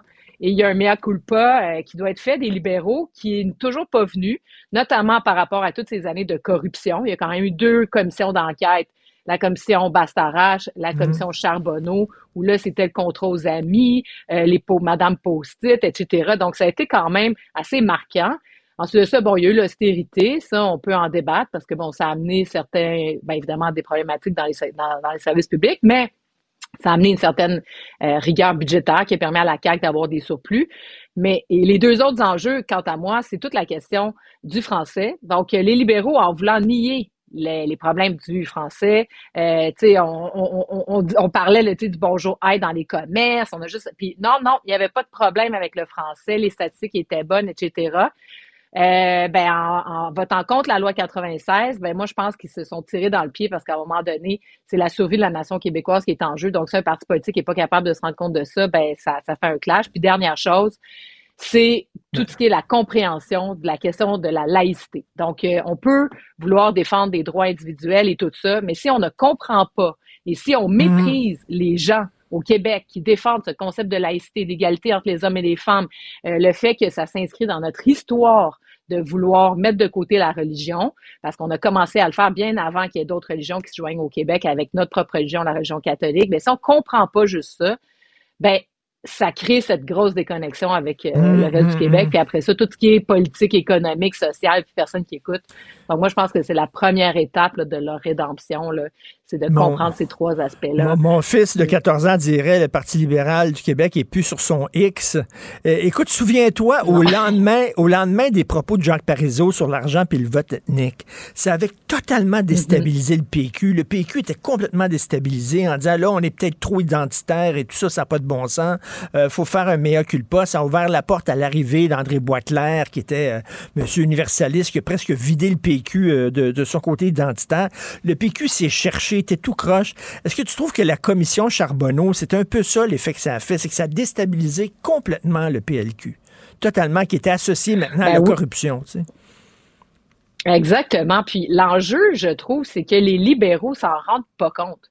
Parce que, évidemment, Jean Charest, euh, bon, tu sais, dans les années où ça s'est passé, c'est Jean Charest qui est au pouvoir, il y avait quand même un certain ascendant sur son parti et la question euh, nationale était encore présente. Il, il jouait beaucoup là-dessus. D'ailleurs, l'élection entre Pauline Marois et Philippe Couillard, quand Pauline Marois a perdu, au départ, le Parti québécois s'enlignait pour une grande victoire. Il y avait 45% d'appui dans les sondages et tout ça. Et c'est quand Pierre-Carl Pelado est arrivé avec la, tu sais, le bras en l'air, puis la question de l'indépendance, que là, ça a donné un os sur lequel mordre les- pour les libéraux, puis dire la question nationale, ta, ta, ta. C'est vrai que quand la question nationale est pas là, ça les aide pas. Et donc, ça pour dire que Jean Charest, malgré ses commissions d'enquête, a quand même réussi à garder les assises du parti. Donc, pour eux, les libéraux, fondamentalement, cette question de la corruption, on dirait que c'est pas grave. Mais non, c'est grave parce que dans ce temps-là, là, il y avait 60-70% des Québécois qui étaient, qui votaient, là, qui disaient que euh, ils étaient insatisfaits du gouvernement et tout ça. Oui, les libéraux réussissaient quand même malgré tout à gagner des comtés puis des élections, mais il y avait un fond où les Québécois là étaient horripilés, avaient honte. Tu sais, ils nous ont, tu sais, je veux dire, on s'est fait salir là comme peuple là, gra- à cause de ces scandales-là à l'échelle du Canada et même du monde. Donc, les libéraux, tant et aussi longtemps qu'ils réaliseront pas à quel point ça leur a fait mal, cette corruption-là. Eh, le scandale de Tony Tomassi, les garderies, oui. sais, je veux dire, ça finissait plus?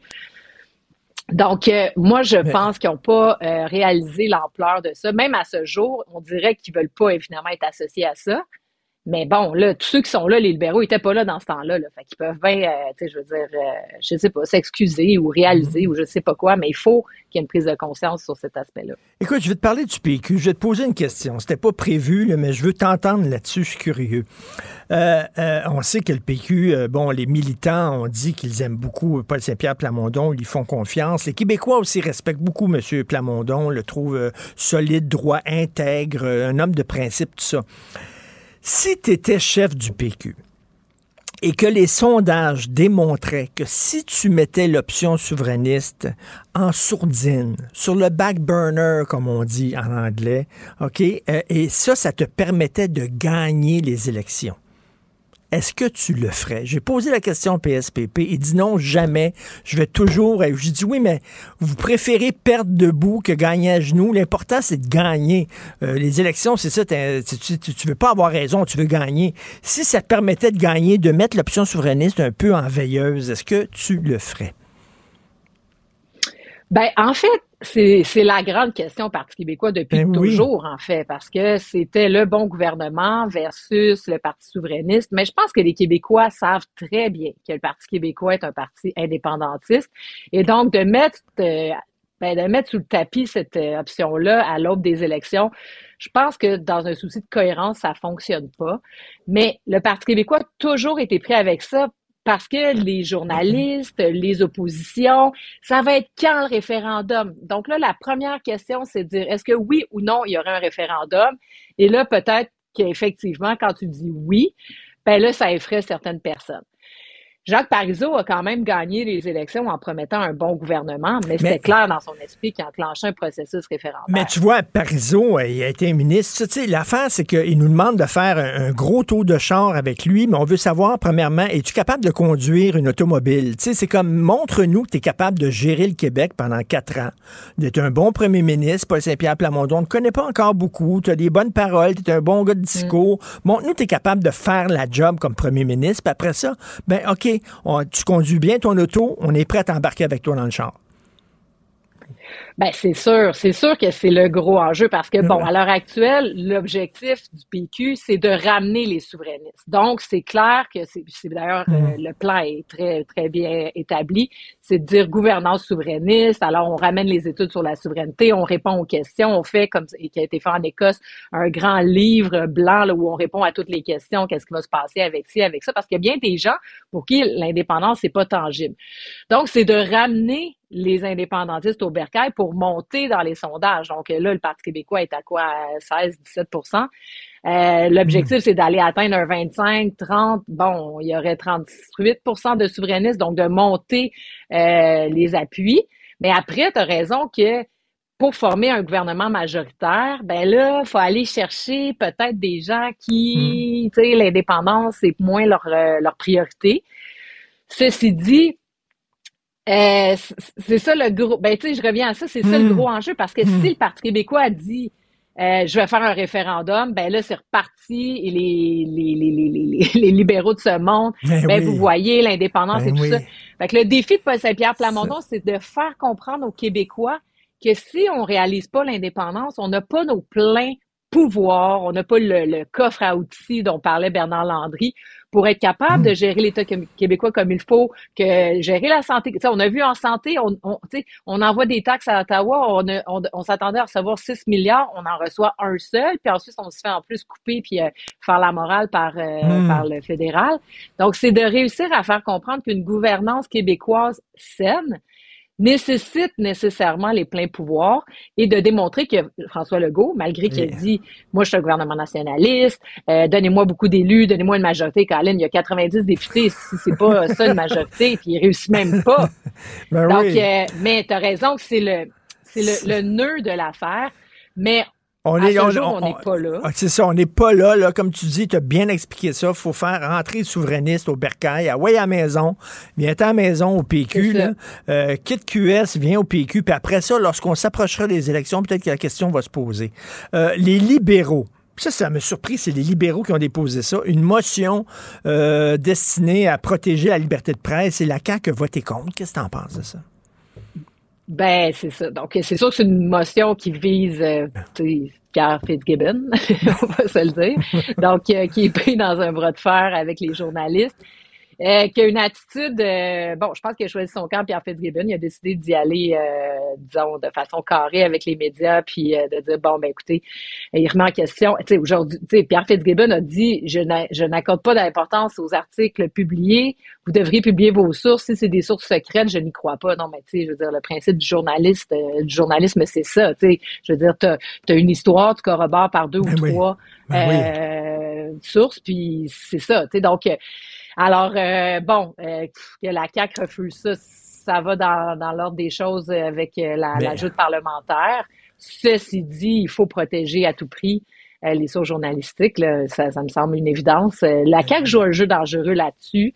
d'ailleurs, je sais pas si tu as remarqué, mais ça passe un peu sous le radar, mais Pierre-Carl Pelado qui a acheté les Alouettes, donc les Alouettes qui reviennent dans le berceau québécois, euh, c'est quand même pas rien. Hmm. Ça a été salué par tous et personne à la CAQ a salué l'achat des hmm. alouettes par Pierre-Carl Pellado. Donc, est-ce hmm. que c'est euh, contre l'Empire québécois ou contre l'ancien chef du Parti québécois? Mais ni Isabelle Charret, ni François Legault, personne n'a émis une communication pour j'avais pas, j'avais pas remarqué ça, euh, alors qu'il arrête pas de dire, euh, tu sais, le panier bleu, le nationalisme économique, etc. Il arrête pas de nous mhm. parler de ça. Il me semble que c'était justement une bonne occasion de le saluer. Le sport, hein? Ben oui. Non, non, très bon. J'avais pas euh, remarqué ça. Et, écoute, en terminant, Elsie, rapidement, François Legault qui a blâmé la direction de la SAC pour les ratés de l'organisme et tout ça, mais il a protégé Eric Kerr en disant, ben là, Eric Kerr, c'est pas vraiment de sa faute. il est pas, il est pas tellement ministre, il est plus un conseiller. C'est quoi cette affaire-là? Le ben gars est ministre du numérique ou il n'est pas ministre du numérique? C'est quoi, c'est un conseiller maintenant? M. Dubé, Christian Dubé serait conseiller à la santé? C'est quoi cette affaire-là? Ben, c'est ça. Ben, ben c'est sûr que c'est une ligne fine. Puis là, ben, tu sais, c'est juste qu'il envoie sous l'autobus euh, la direction de la SAC pour protéger son ministre et son gouvernement. Donc, euh, bon, dans l'ajout parlementaire, encore là, ça tient la route. Ceci dit, c'est préoccupant. C'est vrai, ceci dit, qu'une société d'État, imagine-toi qu'Hydro-Québec, qui est notre plus grande société d'État, ou la Caisse de dépôt, je veux dire, on n'accepterait pas qu'un ministre s'ingère dans les opérations de Hydro-Québec ou de la Caisse de dépôt. Bon, la SAC, c'est une petite société d'État qui est connectée avec le gouvernement. Donc là, c'est sûr que François Legault a raison, dans le sens que la SAC est indépendante. En même temps, je veux dire, c'est le gouvernement qui exige à la SAC de mettre des processus de validation qui étaient en dehors du, du schéma initial de la SAC. Donc, le gouvernement ne peut pas s'en laver les mains dans ce cas-ci. Donc, euh, la réforme incluait des visées qui étaient en principe promues par le ministère d'Éric Kerr. Éric Kerr, sérieusement, là, fait cinq ans qu'il est à ce mandat-là. Oui, c'est vrai qu'il est ministre depuis euh, officiellement euh, non ministre parce qu'il était des ministre délégué, mais je veux dire, voyons, là, ben c'est ton dossier majeur de transformation numérique au gouvernement.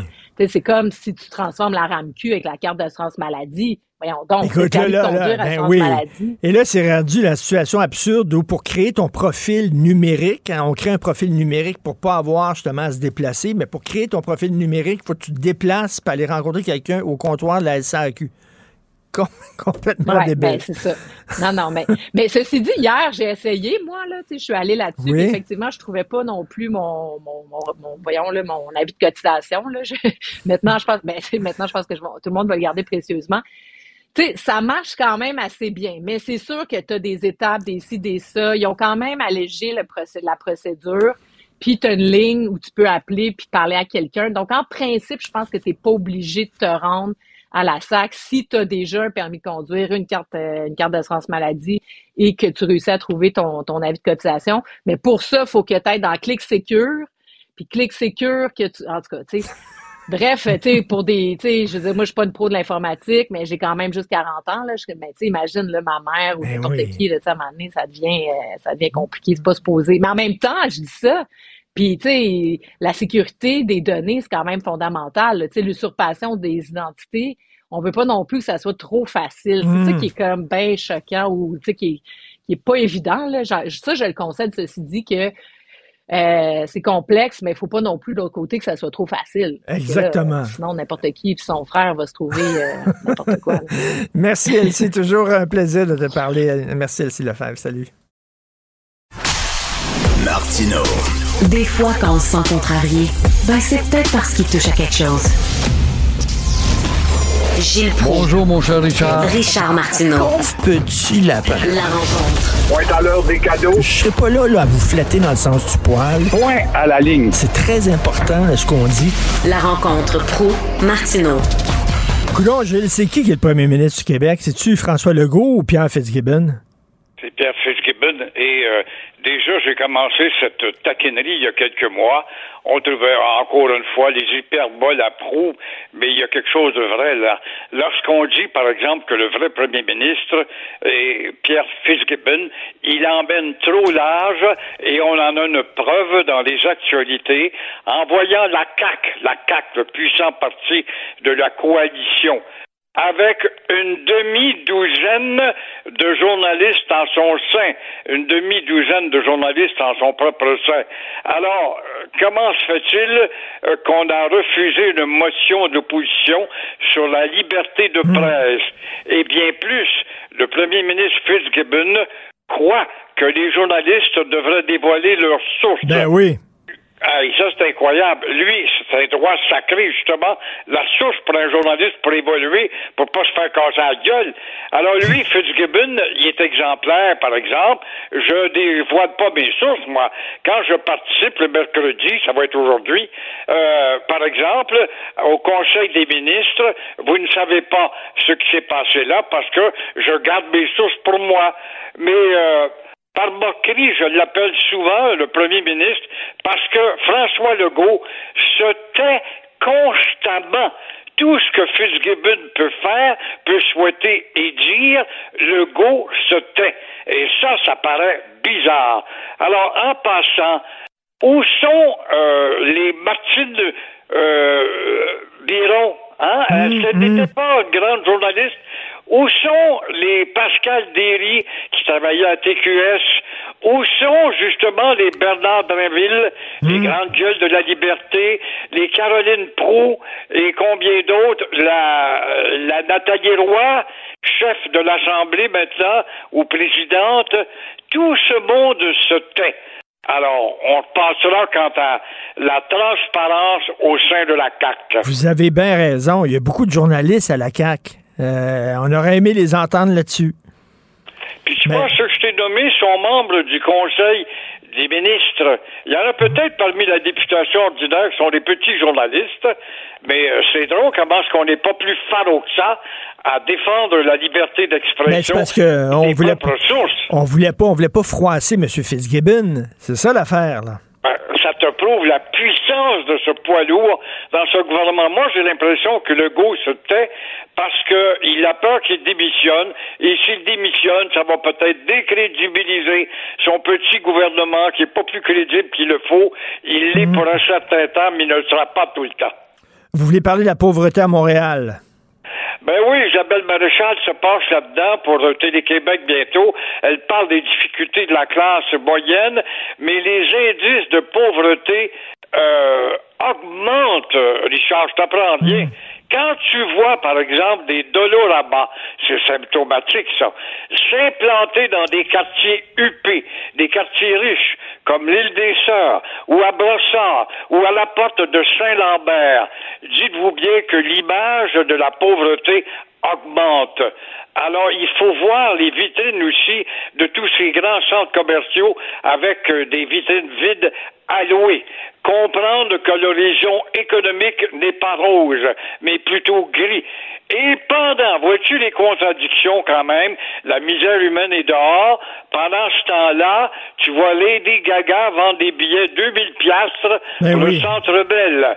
On voit au Centre Bell 22 000 nudos qui applaudissent, qui ont enfin gagné hier, qui remplissent les estrades.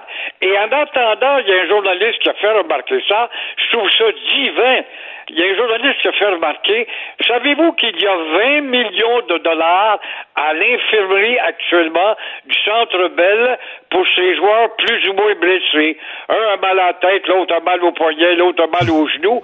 Et si tu calcules les salaires de ces gars-là, pendant ce temps-là, on fait appel à l'équipe du Rocket de Laval, où là, tu as des salaires de 200 000 piastres maximum. Alors, encore une fois, il y a de quoi à rire, mais il y a de quoi être triste, Et les stationnements des gros centres commerciaux sont pleins. sont pleins à craquer. Donc de comprendre là-dedans, il y a des contradictions dans l'économie du Canada, du Québec, d'Amérique, de l'Occident en quelque sorte, et on dirait qu'on ne voit pas les jours gris qui sont là à la porte. Merci beaucoup, Gilles. On se parle demain. Merci. Bonne journée. À demain. Bonjour. Alors, euh, merci à toute l'équipe fantastique qui m'entoure. Florence Lamoureux, Sybelle Olivier, merci. André-Sylvain Latour à la recherche, à la réalisation, à la régie, Jean-François Roy. C'est Benoît qui euh, prend la relève. Le nouveau running man du 98.5, c'est, c'est Ben- Non? Euh, OK, non. C'est lui? Non, OK. C'est Benoît qui prend la. On est bien content de le garder puis qui reste ici. Merci beaucoup. Euh, nous autres, on se reparle demain à 8h30. Passez une excellente journée. Cube Radio.